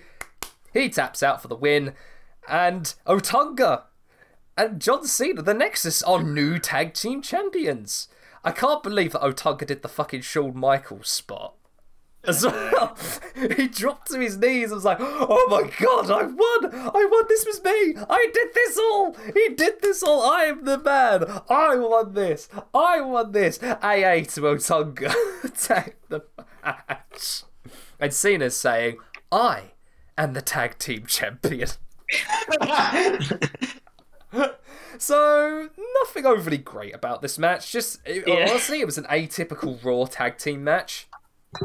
Yeah, Good work from Cody and Drew, though. They work well as a tag together. Uh, and they're going to Cody and Drew must have just felt like absolute crap after. yeah. They must have felt like absolute. So you can tell the three that were very pissed off were Cody, Drew, and Cena.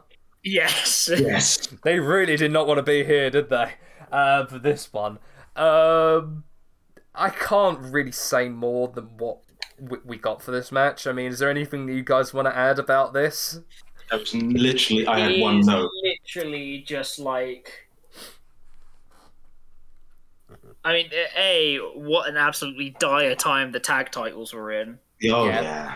Big up the pen the penny belts, and just basically, God, this is just such a waste of time and people. It Hmm. really is. we had the Hart Dynasty, guys. We could have had those guys. Could have. But yeah, here we are. Um, ratings for this match. I imagine this one isn't going to be very high, is it? It's a two and a half, to be honest. You are a much more generous man than I am. Oh god. this gets three quarters of a star, Oh, Ooh. and, it, and half and fifty percent of that comes from literally just having broken dreams. So I'm giving it a two purely because of Cody and Drew. Uh, trying to put on a service serviceable match. That's for that's for sure.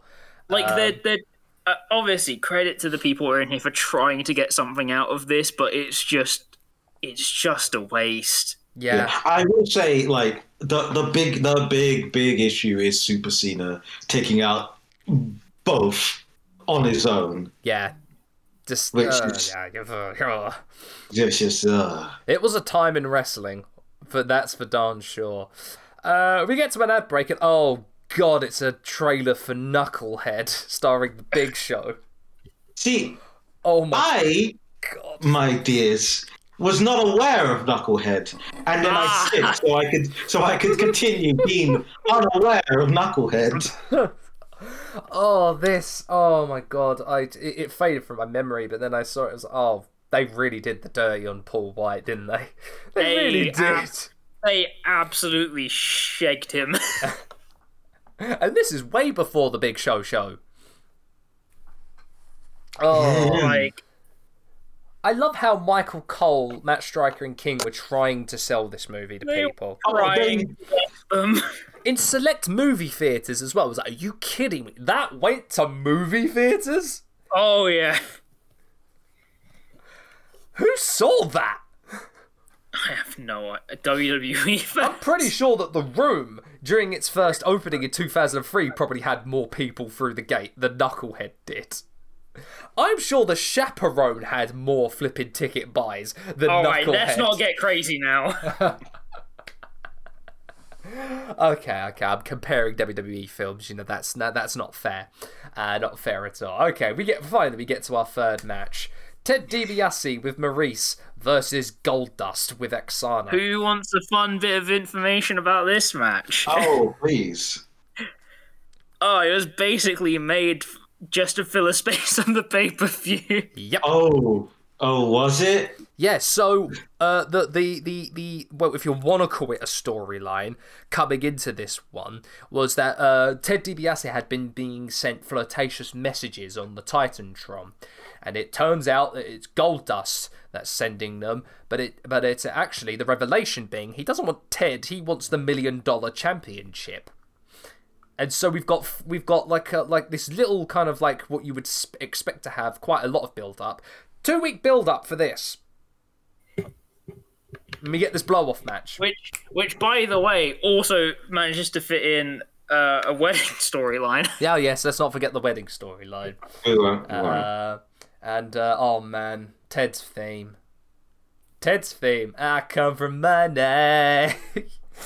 Is it? it it's so 2010s though. Yeah, that is literally what I had. My first note. Yeah. 2010, baby. I, I love how I put I put the note. I don't.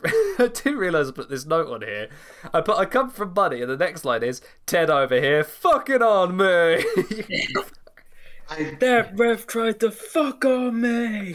I'm oh just man. like, God. Ah, I, I can you believe that Goldust's main storyline here was being Aksana's pro on NXT?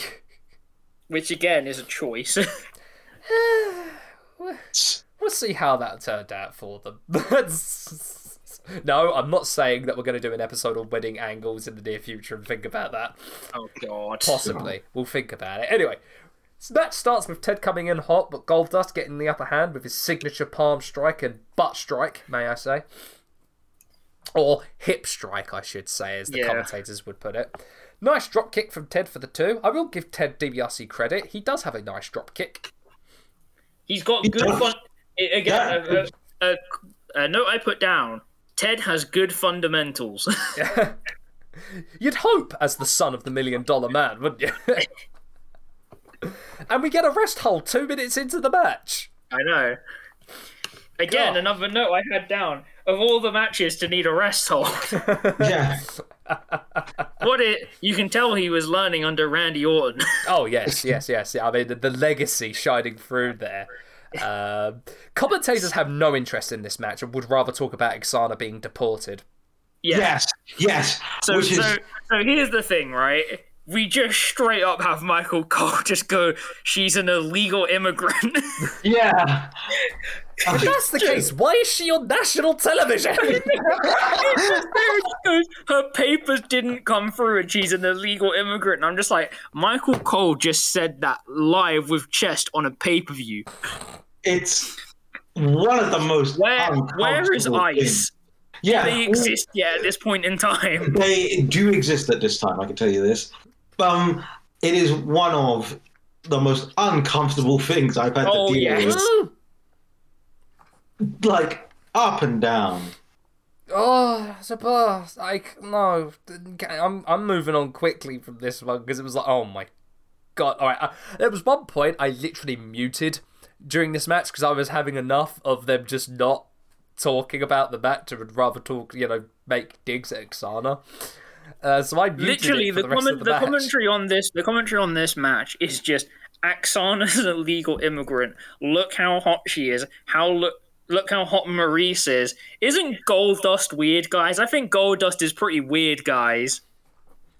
He's been in your company in and out Wait. since 1996. I'm like, yeah, I think we know by now. I you'd Yeah. hope that they know that they know by now. It is.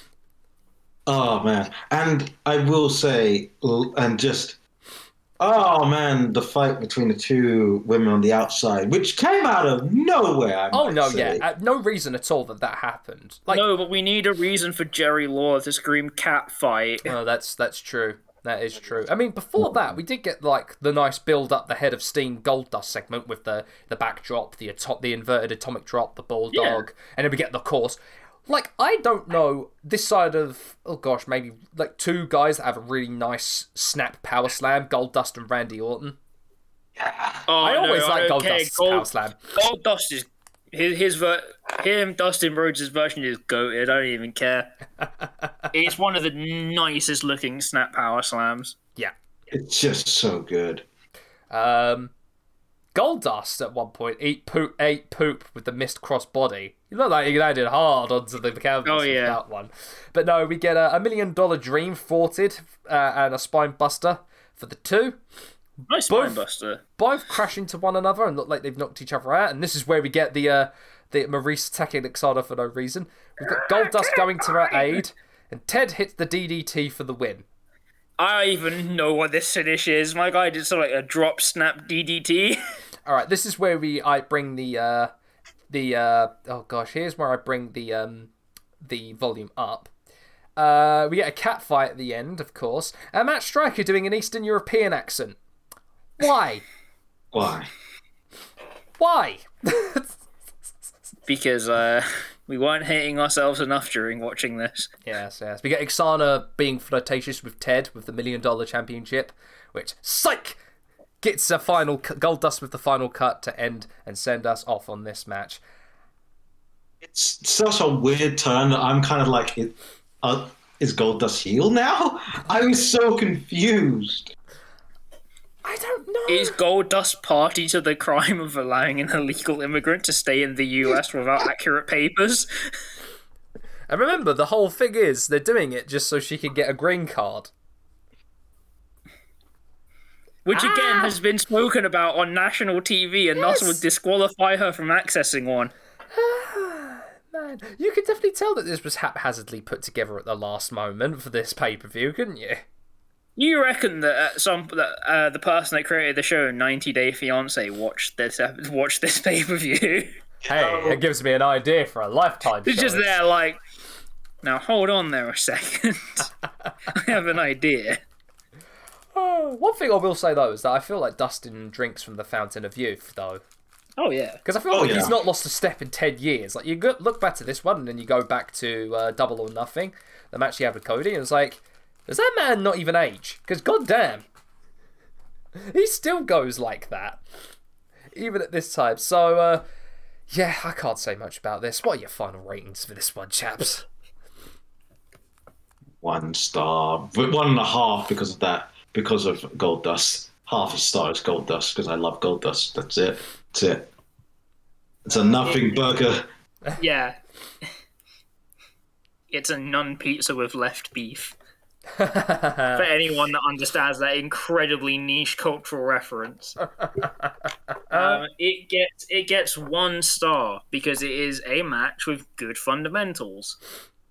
Yeah, one and a half. And that's for Goldust. that half a star. Yeah. And not for the commentary.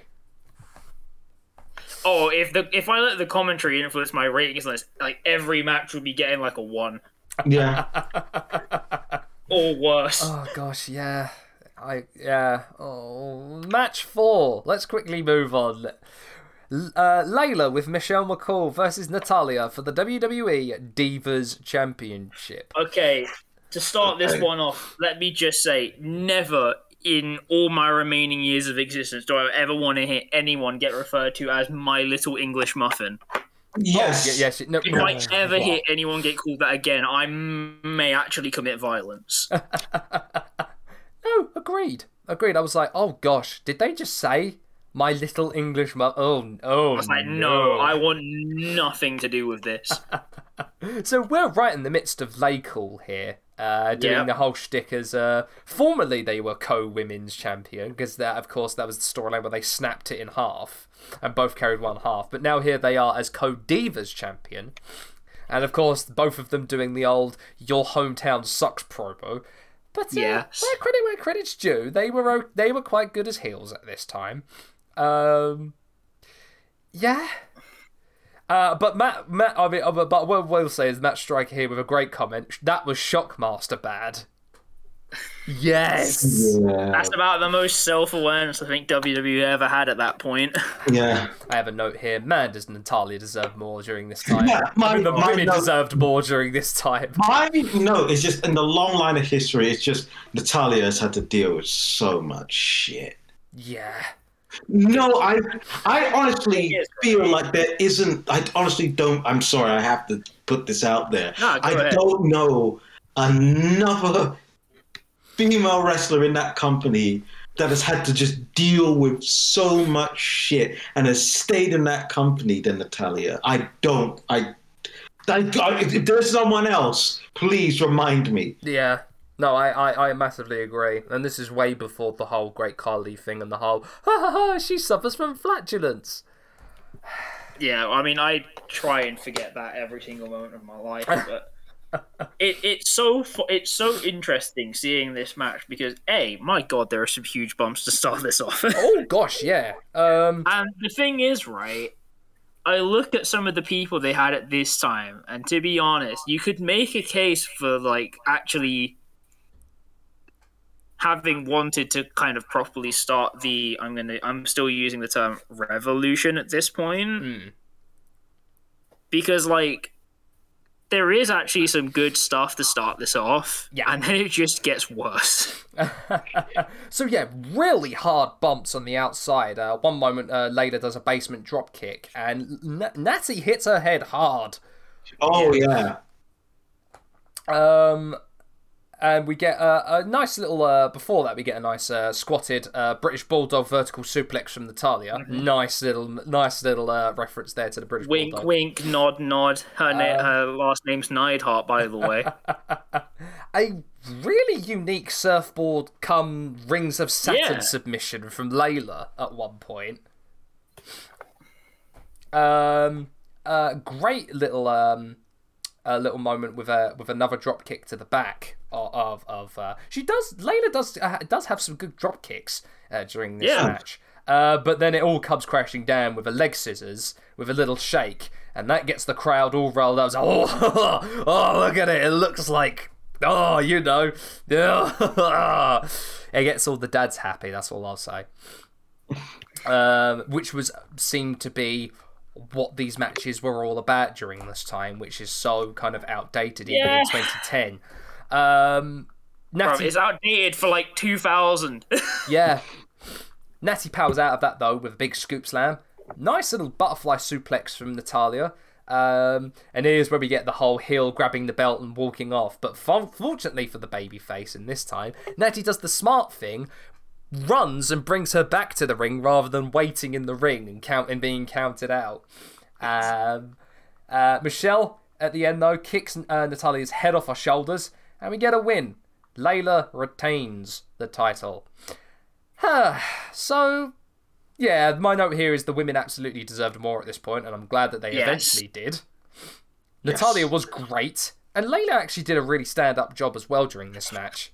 Oh yeah. I don't think a lot of people realise that Layla was actually not a bad wrestler at all, even though she No, was a Diva no, no, Search no, winner. No, no, no. Yeah, it's just But no, I can't. Again, it's like this match lasted, if my memory serves me, yeah, not even five minutes. It was c- close to five minutes. Um, and you had to try and cram a big amount of work, well, uh, the average sized match in that amount of time. And I think it, it kind of suffers for that because, as you said, it started off quite well and then it kind of just kind of petered down and petered It off a little bit right at the like end. worse as it goes on. Um, but for how good it was, I did give it. I did give it a little bit of leeway in my rating. But as we get, but as but for that, and on that note, let's get on to the ratings for this one. it's a one and a half for me. Mm. A, a one Natalya does not make a good match that I can deal with. I just, I just, I can't. Yeah. uh, it gets it gets one star from me. I'm giving. Um, oh, go on. Sorry, Dan. Yeah, it has it has a really good hot start and there's some really good stuff in here.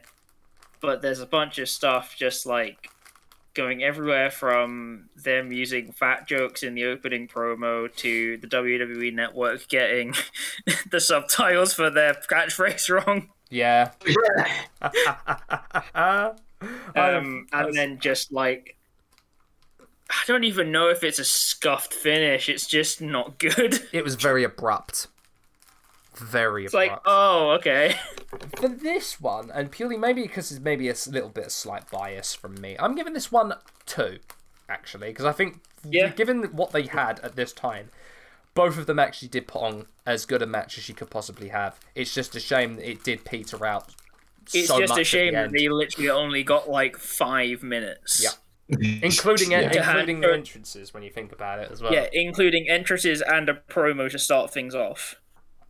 Ugh, so yeah, I'll be a little bit generous, and I'm going to give it a two in that regard. Mm-hmm.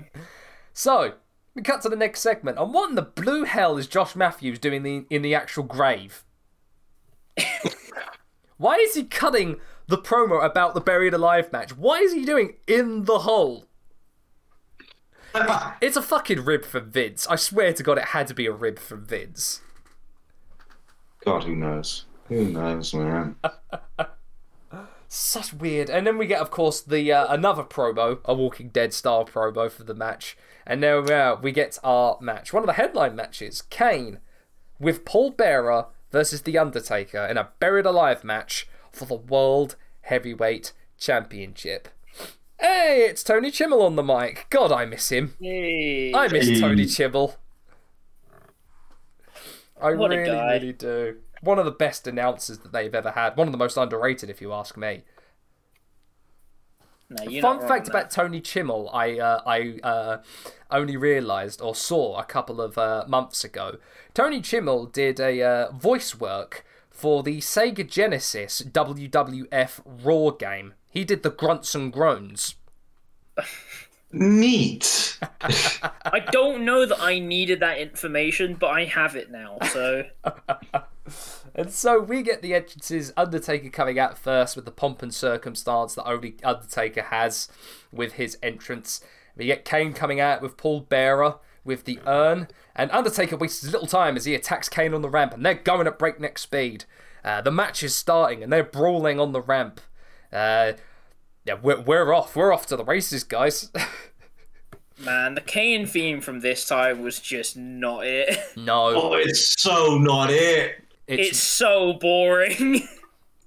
especially coming off a slow chemical, and it's like, wow, this That's is what not I doing it. mean, man. Yeah, it's like what happened? This ain't it, Chief. Not by a long shot. What Look how they massacred my boy. yeah, literally, I'm listening to it and I'm like, oh, I have to listen to this version. At least it isn't the one with the distant scream when he came back I with the mask. That's. A, I mean, it's better slightly. Slightly, slightly. At least, is at least you know what would be better with Kane? Yeah, let's put him in a welder's mask. Uh, it's- I like the welder's mask. I won't lie. I won't lie. It's the other mask that I have oh yes, issues with. ah Like, yes. that- The, the the, uh, the, uh, is what as I once saw described as the red scrotum mask. Yeah, I have more of a problem with that mask than I do. you know what I mean? So okay, we get the usual brawling outside thing. Irish rips into into the steel steps. Uh, taken with the corner clothesline to Kane as they come back into the ring, but they both spill back out outside as the throat, the, the patented throat thrust from Kane spills both of them into the crowd.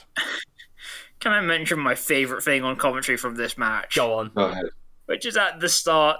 They're there and they're like, "Could this be the last we see of the Undertaker? Could he? Could this be his uh, like his retirement?" And I'm like, "Oh, you sweet summer children, You've Yeah. got ten more years to go. Yeah, it really- you've got years yet." yeah, yeah, yeah. No, my my when I was watching, I'm just like, world champion, everybody. and he's as, and as usual for the usually Undertaker versus Kane booking during these matches, it's always Taker really beating the crap out of his younger brother. yeah, like he whips him like a government mule.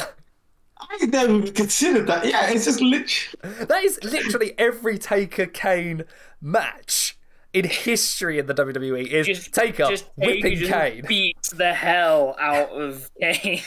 You know, Uh, so they spill it out into the crowd. Freaking hell, Kevin Dunn, please stop it with the crash zooming every time one guy gets hit with a with like when they have their head butted into a sti- step or um, a table. You know what? I found the camera work to be at least legible. oh, it so isn't I as bad as it would get to be. Yeah. So I actually didn't We're, mind we're, it we're not we're much. not at, we're not at the critical point yet. I've come to You do- can see it's like it's like you can see the symptoms Oh yeah. up. Oh yeah, it will only get worse from that point on. Uh, we get a bit more walking and brawl- brawling for the crowd as both men get to the technical area of the arena, where the guys that would sort out the lighting rigs and would do sort out the camera jigs and stuff would be. I just want to take note of the woman with the MacBook and hard drive looking so bewildered and being like, "Get away from my fucking stuff! Get away from my stuff!" I mean, that's a 2010 MacBook Pro. I understand. and one of those LaCie drives. Uh, those things, those tough Oh, rugged yeah. drives No, are, no, no, no, no, no, no, no. you are expensive as fuck with that. shit. Expensive as hell. I completely, I completely, I get it. As they both go to the ring, I love that just before they get to the, the guardrail, Taker does a punch to Kane, and you can see an old lady next to them get the life scared out of her as Taker goes to punch Kane. like she flinches, like, oh my god! I prefer seeing the um the father and son, where the Yes. father moves his kids closer to see a man get brutally beaten up. nice, wholesome family fun, Yeah, everybody. no, but with just, with just the, the most wholesome look on his I'm face. taking I'm taking my kids to see these two brothers beat the hell out of each other. This is how you sort out That's awesome. sibling squabbles, guys. Yes, you beat the crap out of each other. to be fair, anyone that ha- anyone that has brothers younger or older will recognize this experience. Yes. Yes, yes. We see Taker, though, as we get back to the ring, doing the Terry Funk give me a chair spot, which I appreciated Yeah. and popped for.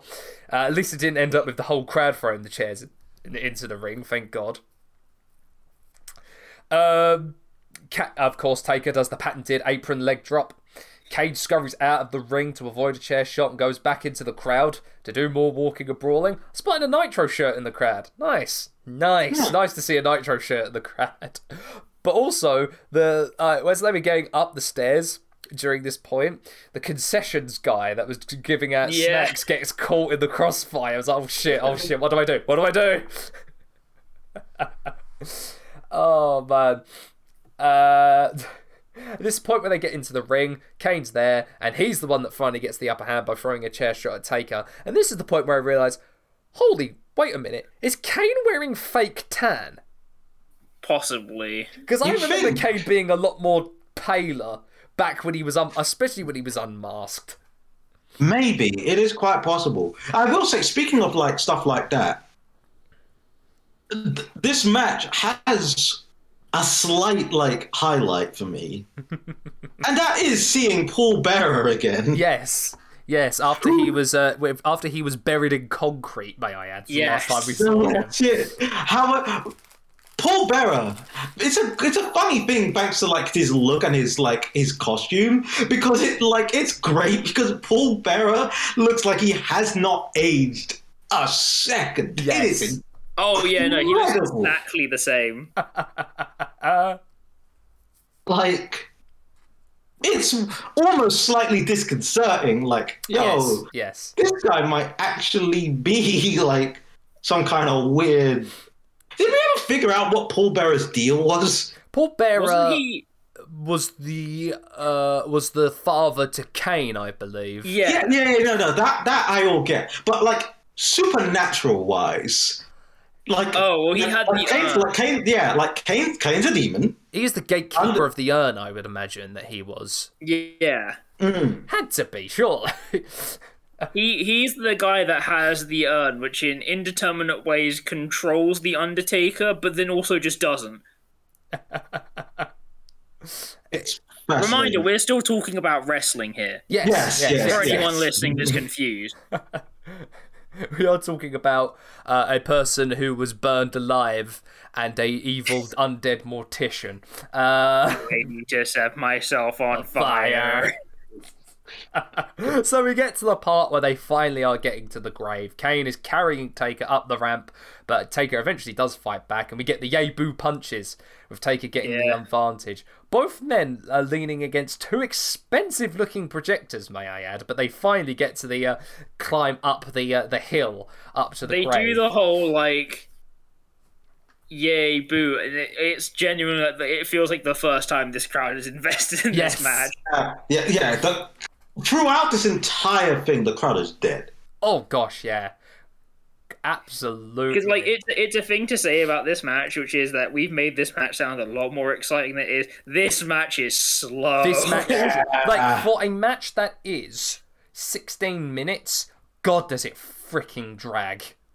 like there are there is a whole bunch of rest periods. This match is straight up plodding. Oh, at least we finally are at the grave. So Taker goes for the choke slam, but Kane has the upper hand with the pocket sand. he goes for the padded pocket sand. you see Kane struggle to get up the mound of dirt. it's so bad, but he's trying to get up and trying to sell that he's like still scared of the Undertaker, but he's just slipping over all the time. I love the moment where Kane's trying to drag Taker by the ankles. And Yeah. uh, it's like he's trying to drag, but oh god, it's the friction from the grass. But then Taker's like, screw you, and goes for the Hell's Gate. Yeah. Taker's in the grave after being choked out. Taker has this match won. He sets his sights on Paul Bearer, puts his head in the dirt mound rather than throwing him in the grave as well, which I thought was that was definitely a rib on Paul Bearer. It's Yeah. like you know what? Because we're fr- we're best friends. I'm just I know you said you didn't want any dirt on you. I'm putting your head in the dirt. he goes to throw Paul Bearer eventually, but then the Nexus interfere and attack I- Taker. And this was the moment where I went, "What the fuck is going on?" Yeah, yeah. Literally, for what purpose? May I add as well, I remember this part, and you know what? It is never explained why the Nexus interfered in this match. It is never explained on Raw the next day why they did it. It's the most random Maybe they thing. wanted to set themselves on fire. I was just like, why? Why are they interfering with this match? I, I was literally when I was watching this, I was trying to rack my brain. And I was like, "Why did they interfere in this match?" I was like, "I don't know." Because they had the N in the Nexus on the branding for the show, because you know he had to find a way of being this establishing force, this invading force, trying to shake and shock the system. It's system. Kane spelled K A Nexus N E. It's all connected. Uh, great spot from Heath Slater because he goes flying off of the flipping Yes. hill. Um, of course, because the, the numbers game eventually gets to Taker as they maul him and throw him in the grave. All whilst, may I add, they're attacking Taker. All whilst Kane is in the background going, "Oh fuck, I could get out." Yeah. He's literally like he's there attacking them, and then Kane just like, eh, eh. no, he literally is. Eh, Kane decks Taker with the urn. Taker goes flying into the grave, and then we get Justin Gabriel and Wade Barrett starting to use the shovels to like begin to Yeah. bury Taker. And like, do you guys not see the digger behind you?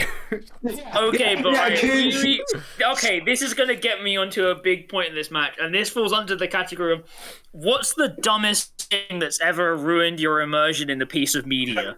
Uh, Okay. This moment. Because, right, I'm gonna say this, okay? Before the match, they specify that the person in the match needs to shovel the dirt onto the person in the grave. Am I wrong? No, you're correct. Yes. Correct. Yes. So, A, they're doing that, which shouldn't technically count, right? We know there's no DQ in a buried alive match. Just go run along with this, okay? But he uses the the bulldozer, the load dumper, whatever you want to call it, right? Mm. To drop like a massive a massive bunch of earth onto the grave, okay? that does not satisfy the conditions of the match. And may I add? And also, oh god. that that one bulldozer is apparently subject to the fucking spooky magic which Yes! makes Kane Pyro happen. Yeah, yeah. I'm like, what, for what purpose? How does how hell does fire So control he, a can, so he can summon the fire and activate this one specific bulldozer. I was like, surely like he want would have ordered one of the Nexus to be in the in the bulldozer. It's like, nope. That's what I mean. Yeah, I thought, okay, he's gonna go into the bulldozer. And the bulldozer, and then the thing just drops the dirt onto the grave. I'm like, A, that doesn't look like shoveling to me, and B, why does your magic work on this? I, uh, uh, I want answers, WWE. they're not gonna give us them. I'm never no. gonna get answers, but I want them. So, to add, yes, to add there, to end this, Kane gets the win and retains the World Heavyweight Championship. Yeah, this is a typical Kane Taker match with two guys that were much slower than they were in their peak. Yes. Uh, yeah, and I oh no, can I just add to this Go on. the weird ass he loses, and then they start putting the Undertaker theme over, and Yeah. then they do the symbol, and everyone and like the commentary's Yeah. like, what does that mean? And I'm like, good question. What the fuck does that mean? What is this? you know what's crazy? I- Looking back on this, this is when I got a little bit more back into wrestling. It was never explained how in the world the Nexus were involved. It was never explained the repercussions of Taker being buried alive. And Taker would come back in January and would do the whole Outlast Outlaw thing where he'd come out to Johnny Cash. It was actually those vignettes. It was that time during the vignettes where they were actually contemplating bringing Sting in to have the the Sting versus Taker match at WrestleMania. It's it's weird. It's It's just, it's just like I don't get it. What does this mean? Explain. Like, I'm, I'm like, What does it mean? The code. yeah, literally, and it's like, like I don't. I can't even say this. I don't expect much for the wrestling zombie lore. I just want. I just want something that makes sense. God damn it! this re- honestly, this Buried Alive match, among all of the Buried Alive matches that have ever been contested in WWE, this one is the one that truly did not make sense. Yeah. It really, really didn't. Ratings for this one then. I, God. I, I, I have no idea. Dan, you go. Uh, this match for me gets. I'm really been going back and forth between this. I'm gonna go one and a half. Mhm. Just because, like, the pacing is just so plodding. Um, things happen, and just like I don't know. I think it's just like it's almost like wrestling melodrama, Yes. But not good wrestling melodrama. but like in the worst way. yeah. yeah, Uh, yeah. Mm. A, a, a, a slog to get through um, for me. Um, do you have your rating, Riordan? It gets so. Why was the Nexus there out of? But it gets a one and a half. And frankly, it wouldn't, and it would. Frankly, it wouldn't get the half if it wasn't for the fact that you know, it's. It, it's the Undertaker. Yeah, it's the Undertaker and Kane, who like you two can do so much better. Even the Yeah. buried alive matches, you two can do so much better. yeah. for me, this one gets a spooky powered digger out of five. yes. I Do you know what I'm just realizing would have been infinitely better for this match? Go on. Should have just been a casket match. Yeah, Yeah, yeah. he should have been. That And you get the literally just would have been infinitely easier. I wouldn't have minded if they rehashed the whole Taker floating into the sky spot again, like they did that one time. I have to go now. My planet needs me. just, I just, just such a nothing match. Like, and that's Yeah, not even a good nothing match. I mean, we reviewed Dennis Rodman versus Randy Savage, and that's a perfect no nothing match. Yeah, Oh, but, that, yeah. but that's that's a that's a nothing match just because there are literally no expectations of it. Yeah. Like you what you watch it only because you see Randy Savage versus Dennis Rodman. You don't go into that match thinking, "Hmm, I think this will be a five-star technical classic." You go, "Dennis Rodman, what the fuck is he doing here?" Yes, uh, no worm for you, Taker. Uh, so we awkwardly segue after, for some bizarre reason, Cole, King, and Matt Striker being audibly confused about the whole situation. When it's like, guys, Taker loses these matches so many times and comes back. Why are you confused? I think the biggest thing is that they're they're selling it like like Taker has literally died. Yes. But then they're also like, oh shit, we have a match on. We have two matches on after this, by the way. Which awkwardly segues into a backstage segment with Randy Orton talking about the main event tonight up against Wade Barrett and the uh, the uh, the uh, the problem that he has with John Cena being in Barrett's corner. Uh, and then we get to match six, the 14 man elimination tag team match. It's Team SmackDown versus Team Raw for the Bragging Rights Cup, which definitely doesn't look like the Stanley Cup, which in turn definitely doesn't look like the 2001 King of the Ring trophy. like, in literally no way could that ever possibly resemble the Stanley Cup.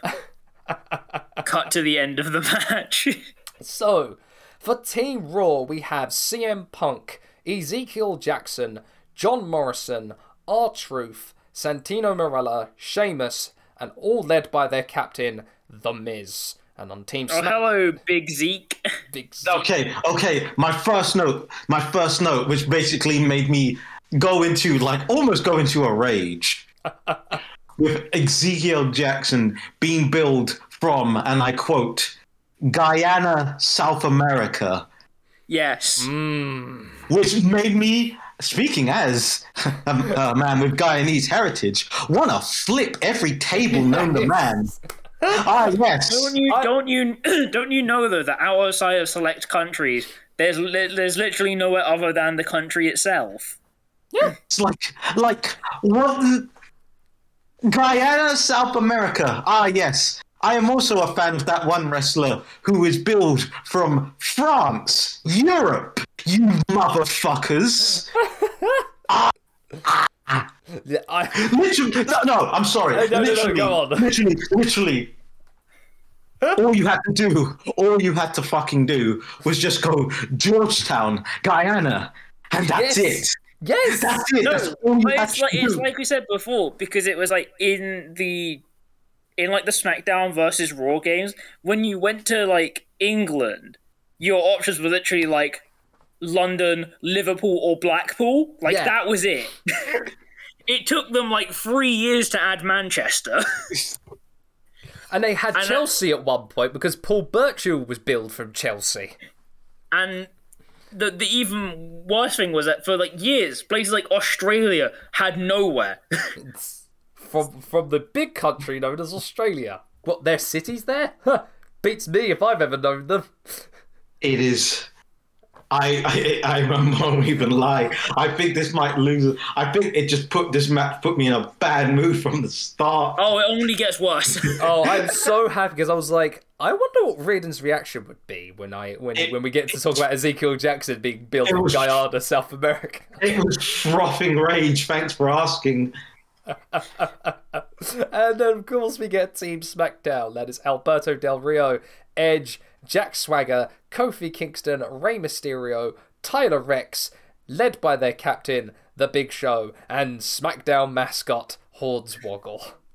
Now, let look right. Let's just start off with this, which is just a. This is just a Survivor Series match with more steps and more people. Yes. Oh, so many more people. Oh, all the people. And second of all, as we said earlier about themes, we have Lobster Head, baby. It's a shameful thing, lobster head. I miss that theme so much. I even care. I want Sheamus to bring it back. It's so much better than his current one. He really wants it back, but they won't let him have it I know they won't let him, and it's fake. And also, it brings me up as well to the John Morrison thing that we said on a, on a previous podcast. Yes. John Morrison, but with a Jimi Hendrix song.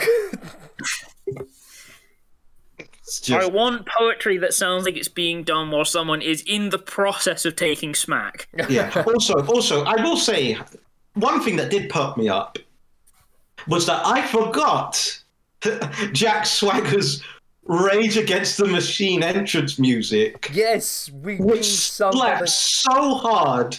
being sung, and I kid you not, by a cover band known as Age Against the Machine. That makes sense because I was like, this, this guy, this singer is doing a perfect rendition. Oh, Zach Della, it's Zack de la Rocha if it wasn't Zack de la Rocha. Yeah, exactly. Like I'm listening, I'm like, It, make- it makes it even better then when you know that this is for a wrestler who's billed as the All American American Yeah, from oh, Perry, yeah. Oklahoma. Oh yeah, oh yeah, Fucking collegiate wrestler. yeah, oh yeah. That makes it even better. I'm not even gonna lie. I'm not even gonna lie. Just seeing Yo, Jack. I'm just realizing, did WWE just like predict the whole Midwestern conservative Americans completely misunderstanding Rage Against the Machine? Yes! In- yes, I yes, it did. However, I would pay good money to hear Jack Swagger say some of those who work for. Oh, the ah. same. The, oh It just, it just sent me. I couldn't. oh, man. You know what my other favorite thing about this? what? They start the match and then they're immediately self-aware of the fact of will the Big Show turn on someone? Just like, will he turn? He did it the last year's bragging rights, and I'm like, uh, let's see. Guys, you really are showing your true colours here. So there's not much I'm going to say about this match because I didn't really take much in the way of notes because it's your atypical elimination style match. You're going to have one moment where they're going to be a, like a lot of like quick eliminations. There's going to be a count out where it takes two of them out. It's your by the numbers style elimination match for this time. So I'm going to just go down a little bit of uh, who got eliminated in what order. So the first elimination was Santino for Raw. Yeah. Kofi was then eliminated, then the first one for SmackDown. Then we had uh, Jack Swagger being eliminated by uh, John Morrison uh, for SmackDown. That has them at a disadvantage. And then we get uh, Tyler Reks um, uh, booted with the Brogue kick. Uh, for the uh, for the elimination, SmackDown is at a distinct disadvantage and made even worse when Big Show and Sheamus spill to the outside and uh, and get counted out. May I add for that counter, Big Show ran to the ref. The ref was fast counting Show at that point because he was like, "Oh shit, he's gonna get to the ring before 10, 9, Yeah, 10. yeah, yeah. Yeah, yeah, yeah, yeah. I did feel like, Speaking, whoa, what speaking of what Riordan was saying, following this, we had them their lovely thing about all the people watching the pay per view in France, Belgium, Luxembourg, and the Middle East. Ah, yes, Just the the whole country. Middle East. This is before WWE knew that there was a very affluent country known as Saudi Arabia that could give them lots of money. Oh, how time. Just how they go to the effort of naming just random European countries and the Middle East. Like naming Luxembourg of all fucking places. Yeah, we need to we need to capitalize on yeah. our, on our Luxembourg audience. Lu- Luxembourgian? If you're anyone from Luxembourg, how, what is the. yeah. What's your, what's what's Yes. like your what, what is the name for people? yeah, I'm your gonna look it up I guess now. your pluralization. Yeah. Yeah, there, please li- leave us, like, tweet us. I'm actually curious. we have any listeners from Luxembourg. Yeah. like, hit us up, Luxembourg. Please do. Please do. Uh, quick eliminations then follow. Uh, Edge uh, eliminating Truth and Morrison with quick spears. And then we have Alberto Del Rio, who uh, uh, earlier in the match turned his uh, turned his back and and uh, injured Rey Mysterio to get him out of the match at one point. Rolls up uh, is eliminated by CM Punk with a simple old backslide, and then CM Punk is eliminated by the returning Mysterio, who no sells his arm injury. and then we get Ezekiel Jackson also eliminated. He does, but he does nine. tell him almost tripping and falling flat on his Yes, face. yes, he Yes. did. Wow. I was like, Zeke, what are you doing, man? Oh, man. a little good ending spot though, with uh, with the Miz being the the last one eliminated, with uh, Mysterio kind of having a leapfrog over Miz, tag Edge in with the spear, the one two three, and for the second year in a row, Team SmackDown are victorious and hold up the bragging rights trophy. Well, I say hold up, Edge gives it to Hornswoggle, who falls flat on his back from not being able to carry the giant trophy because, haha, look, little person can't carry big things. He's small, haha, funny. Uh, I will say the match definitely picks up like a whole heap of steam once we get to the final eliminating. yes. Like, because the thing is, right, is there, there's a whole there's a whole bunch of stuff which is up with this match. Everything from the fact of Alberto Del Rio and Jack Swagger are really stinking up the place. yes. they really are, and then just like so so much of other stuff. Um, I will say, yo, Rey Mysterio in the white gear looking clean. Oh, just looking tight. Yeah. Oh, a young, with, the, a young- with, with the little bit of beard too. yeah, he's, he he see a young Andrade se- sees that and it's like yes, yes. ah, yes. I will have that for La Sombra. Um, and then obviously. They, they really let John Morrison go huge here. They did. Yeah. He did pull off a really nice, uh, nice Starship Pain as well. Uh, yeah. And yeah, they really did make him go. Really did make him go. Um, and of course, if we this sets up that. I mean, during this match, of course, we still have the ongoing rivalry between Alberto Del Rio and Rey Mysterio, which of course saw Rey written off TV for a little bit to deal with a with a with an arm injury. You know, surprising, surprising. It's not a knee injury. Um, I had surgery five times in my left knee. Uh, and it was a nice little callback to the tag team of Edge and Rey Mysterio at the end. I I, I appreciated the little nod and the. It and was the it was some nice there. little feel good stuff there. Uh, but it was a by the numbers elimination match that we've come to already know from uh, like Survivor Series style matches of There, this there- era. there's also stuff in there as well where it's like it feels like this is trying to put Ezekiel Jackson over big, but I don't think he actually eliminates anyone. No, I don't think so either. he he gets zero elimination. person. eliminations and like look at this physical force. I'm just like, uh They really at this time were putting him over, and then eventually he would end up Oh, being yeah. a member of the Corre on SmackDown. so think make of that what you will. This one is is a two out of five for me. This one for me is a two point nine nine nine nine nine nine receding. And is it pecu- is it purely for the Guyana ac- uh, uh, comments? Yes. Oh, if it's like you, they're lucky that I don't just say this thing's a zero out of five for that. Oh, Uh, this gets a two and one quarter stars from me uh, on the basis of yeah, it's a by the books multi man elimination match, but they let John Morrison and Rey Mysterio go big, so I have to back it. Yeah. it, it brings it up slightly, slightly. So we cut to backstage to a glum-looking John Cena in the locker locker room as he has to help Wade Barrett win the WWE Championship. John, what are you so upset about, man? You're on top of the bloody company. Oh, wait, yeah, you could get fired. But come on, they're not going to flipping fire you. You're John Cena. so the main event Wade Barrett with John Cena versus Randy Orton for the WWE Championship. Should Barrett not win the title, Cena is fired. Barrett, Uh, oh, actually, it's um if he doesn't if he loses, yes. he he is fired. We will get to that. Oh yes, we will get to that. We will Yeah. get to that. So Barrett and Cena walk out, and uh, it, I love the scenario. It harkens back to the scenario that I uh, that I know way too well. Barrett being the big brother, bullying his little brother into going somewhere with him. Yes. Oh my god! I didn't even catch that. You're right. It really is, isn't it? It's like you are coming to McDonald's with me because Mum said so. Now fucking come on. It really, you really can see it like Wade Barrett holding John Cena's hand, just like just both of them miserable. Fucking come on. Um, I got a note here that's saying bald Randy Orton scares me. yes. It, I, I, it scares me, but in a good way. Scares me Yeah, because but also I- don't forget though, this is the time when Randy Orton was again. Uh, I'm using this quite a lot, on this was on crud. yeah, this is he course- set about being a menace to every person he knew. Yes, yes. Bald Randy Orton here as well is the main source of video footage for RKO's out of nowhere. So that's another Yes. thing I'm being scared of as well.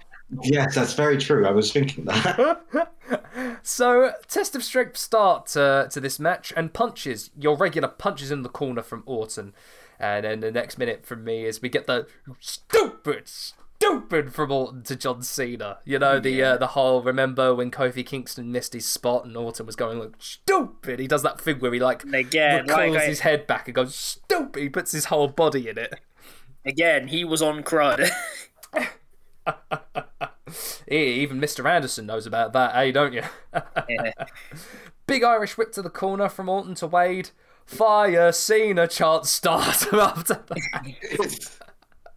I was just like, Oh, wow, man. already like there, he's not, he is Who not knew winning this crowd. Minnesota over. had so much vi- uh, had so much violence in them? yeah, I know, right? Orton gets thrown outside and immediately doesn't sell it because he like he immediately pops right up and stares daggers at John. Like he's like he gets thrown outside, looks groggy, and then sees Cena's like, oh. It's the power of spite. It's a real Dinkleberg moment. Yes, Dinkleberg. hey, hey, looking good, Orton. Cena. Randy Randy was there, looked at Cena, and went, "I'm going to find your gear bag after this." You, oh man, you don't even know that I've t- I've s- I, I, I have chugged X-Lax before this match. yeah.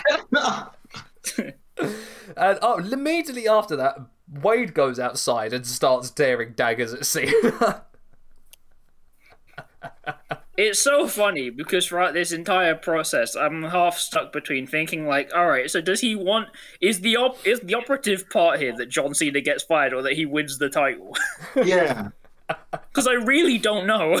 Because let's remember, I mean, the the two people that are in this match, they don't matter. The person that matters is the glum-looking little brother outside, Yeah. questioning It every life choice is. he ever made. It really is just that. So uh, we get punches in bunches from Wade, and I honestly think he connected on one of them because there was quite a thud uh, when Wade threw a punch at Orton's chin. Uh, it might be the You see, stomp, but the it did sound problem like when a, you're like a there right and you'll thud. have to throw fake punches and you're an ex bare knuckle boxer. Yes. Yeah. And then we get, of course, the whole heel berating, uh, the berating his manager or the uh, un- uh, well, the uh, the not Yeah. un- or the compromised manager in this case. Wade sticking his finger and shouting at him, and, and only a person from Preston can shout at someone. It really is. Like uh, I said, it, it sometimes being English and being angry just hits different. Yes, it, it, like Wade Barrett channeling his inner William Regal. let's not forget that Wade Barrett probably had the best English moment where he started shouting at Wayne Rooney and pointing his finger at him. The It's greatest. genuinely one of the most absurd moments in It's wrestling, but I love it Fantastic. so. Fantastic. uh, we get rest holds for rest holds, ending in autumn Yes, with it's a a back Randy Orton suplex. match. it's a Randy Orton match. Like, I honestly couldn't believe that they were dueling rest holds from Wade and Randy. uh, big elbow from Brett's rope, but only a two count for Wade Barrett. big old pump handle drop as well, and he's not getting any, and he's not getting any advantage over uh, over Randy as uh, Wade decides to throw Orton into the apron and to the barricade in quick succession. So he's like he's throwing him, and he as he bounces back, he throws him again, and then bounces back, throws him, and he's like ping ponging between the apron and barricade. Good old drop kick from Orton, gets his momentum back, and he goes for the rope hung DDT, but Wade escapes and knocks the ref down. Oh god, we've got a ref down. So Cena's Ref looking on, bomb. and Wade is ordering him to get into the ring. Or- Orton knocking Wade into Cena, and he goes off the apron, and even Cena has a ref bump in this match. Yeah. Yeah. Because remember, Cena isn't super until he's in the match and the bell rings. And this is where we get Nexus raiding the ring and beginning their attack on Orton with their usual stick until Cena gets in and attacks the Nexus. Orton RKO's Heath Slater, who has been doing a lot of work during this, being thrown by The Undertaker and now taking an RKO from, uh, the, Yep. from Randy Orton, and receives a boot for his trouble as well. Cena explains to Wade that if the ref saw the Nexus, he would be DQ'd from the match and lose. Wade attempting the wasteland after that. Orton fights out of it with his five moves of doom. Clothesline, clothesline, Yeah. power slam, rope hung DDT. we get an RKO incoming. He hears voices in his head, guys. They counsel him. They understand. They talk to him. No, no. They talk to him. yes. they talk to him. They talk to me. but Cena is on the apron. Wait a minute. Cena AA's Barrett? It's a DQ win for Wade Barrett. But Barrett doesn't win the WWE title. Orton retains. Um, th- that was an abrupt ending. Okay, so here's the thing, right? this is literally the only finish they could go for The dust, that would sort both of dusty finish. simultaneously that it would simul- that would simultaneously protect every person in the match, but also actually provide the the finish they were planning. but there's literally no other way they could have gone about it. So, like, as much as I'm there and I'm like, oh, that's good awareness of the rules that you've created. Hmm. But also, I'm like, yeah, I know clearly what the situation was here, which is that probably Randy didn't want to drop the strap, and they probably didn't feel that Wade Barrett was ready to have the title yet. And how could you fire Cena? It's- and it's like, and how can you do a Cena gets fired storyline in the middle of Super Cena? I was going to say, yeah. How could you? How could you have a Monday Night Raw and not have John Cena at this point? Exactly. It is. It's a finish I should like and yet hate. It's funny. like- No, no, that's the thing. I'm like, I should be impressed by this, but I hate it. I think Yeah. what really brings it down is that Michael Cole's trying to explain the situation, but you can hear Vince's voice through his ear earpiece through Michael Cole's mouth trying to explain this finish. Yeah, because it's like, yeah, I think that's what gets me is that it has to be explained multiple times. Oh, it's so such an abrupt ending, such an abrupt ending, and a bit of a damp squib, and that is where we end. Bragging Rights 2010, um, and it never came back again. It died a very abrupt death after that. You see, the thing is, they had this thing in the vaults. I don't know if you've ever heard of it. It was called Survivor Series.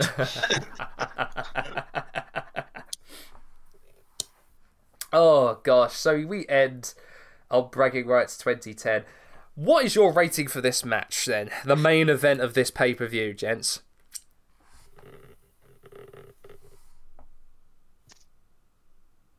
You want to go first, Riordan, or you want me? you go first because I, I need to think on it. It's low. I know. I, I, it's a binary. It's like it's it's like I have two choices and I'm trying to figure out which choice it is. Uh, this for me is going to get. I'm gonna say two and a half stars.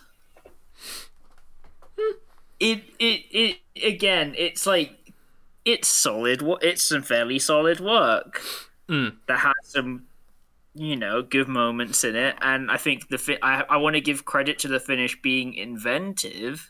Doesn't necessarily mean it was good in execution, but like you know, them being aware of the rules that they've created is pretty good. It's a pretty by the books Randy Orton match for the period. I guess the only thing with it really is it just makes me wonder what Wade Barrett's ceiling really was. Yeah, Mm. because they must have seen something in him, surely, to have Yeah. him being part of this big, thrusted into the main event storyline. Yeah, uh, like up against NXT. Cena, up against Cena and Orton for God's sake. Yeah. But no, like strange. Very strange indeed. This for me also gets two and a half out of five. Everything Dan said and, uh, and above. Um, Orton and Barrett would actually have better matches in the future. Um, uh, there was a specific table match that those two would have that was really good. That, that stands out for me. It Well, I've also always said personally, I think his work rate improved when he moved to the Bullhammer. Yes. Oh, absolutely. Yeah, yeah. Oh yeah, yeah. yeah. improved. Oh, and oh. he became work- I mean, svelte as all obviously- heck. Like, obviously, yeah, he had more time and more experience and everything that, but just the quality and the work rate improved at that point. Yeah. Uh, as I said, yeah, he got into he got into crazy shape as well. oh yeah. Like he was a, he was a big out. boy. He was a big boy during the Nexus days, but by God, he was shredded as heck when he came back from injury and did the ball during the Bull Hammer phase. I this match is like it's a weird one in that there's nothing technically wrong with this match and the finish is inventive, but I just don't like it. I just don't like the match. I, it's like it's the main event and it's just a Randy Orton match. No, Yeah. no, I, I absolutely know what you mean on this. Yeah. It And- is literally just a by the books Randy Orton match for 2010. Yeah. Yeah. And for the main event, and then so much as it is on what is Cena going to do, which cuts away from like this is a championship match. And then you have Nexus stuff, and then you have everything, and then you have the fact that I was just so dead by the end Yeah. by this point. Because you had what? Because you had to sit through that Undertaker and Kane match. Yeah, like the pacing and the actual like booking of what match goes on Yeah. is so weird Mm. and lopsided. And Because personally, I know lots of people are of the thing of like, if you have a world title match, it always goes on last. It's always the main event. Mm. Mm. But then again, Hmm. as well, having that 7v7 elimination match before it is just, oh my god. yeah, Uh, Because don't forget, that elimination match is something like 27 minutes. Mm. oh, And this man. title match is what, 14? Mm-hmm. Oh, it's just a very lopsided thing, and it all bleeds in. I'm gonna have to give it a, a one and a half, man. It just, Nah, you know, trust me, you're entirely fair on that. I, ju- I just, it's like it's not as bad as a one and a half match, but everything around it drags even its best points down. yeah. Yeah. I just can't with it, man. No, I, I, I, I would agree with you on that one. Um, well, all the points, yeah, absolutely, I would agree on that one. And so we end Bragging Rights 2010, and this was the most two out of five pay per view I think I've ever seen. Yeah. Yeah, you know, I I think two out of five is a pretty accurate overall score. I think Yeah. I tell Say- even I would say Hmm. the o- the only match from this that's really worth going back to is Ziggler versus Bryan. Yeah. Yeah. I'll tell you how much as well. I feel like this was very dead on arrival because, and I kid you not, WWE put this on free television here in the UK. They put it on Sky Sports 4. Oh wow. They did not even put it on box. They did not have it as pay per view or box office. They had it on free television. That just sums it up, don't it? Oh, so yes, that, gentlemen, is the replacement to Survivor Series. That didn't actually replace Survivor Series, but now that you think about it in the way Survivor Series is nowadays, you wonder, maybe, maybe it could have, eventually. The long tail. Uh, What did, what were your thoughts upon watching this? I think this is the one of the hardest pay per views I've had to watch in our pay per view uh, uh, watch along. I think the thing is, is that this made me realize maybe one time I should give us a good pay per view to watch. hey, we did start with Backlash 2000, so that is fair, to be honest. oh man, it's We've had it bad slow. too long. We've had yeah, Road Wild and now this. maybe next time, maybe next time I'll pick out an, a, a nice pay per view for us. we shall see. We shall see. Uh, but yeah, that is it for this week's episode. On next week's one, we are going to do a best and worst. Looking forward to this. We haven't done a best and worst in quite a while. This one's going to be a little bit different to what we usually do in the best and worst because we're going to be spending 90 minutes talking about the best and worst pay per view stage sets. Very niche, very specific, but by God, there have there been some iconic Yeah, ones. I get the feeling that when it comes to the worst, we might have a unified answer. This is going to be. Hmm. This is going to be fascinating to see. I feel like we'll also have a unanimous best one as well, because it's Yeah. set with a certain October pay per view. but until next time, I have been Sam. This has been Dan and Riordan, and you have been listening to the Sweet Chinwag podcast. We'll see you, as always, on the next one. Bye, everybody. Bye bye.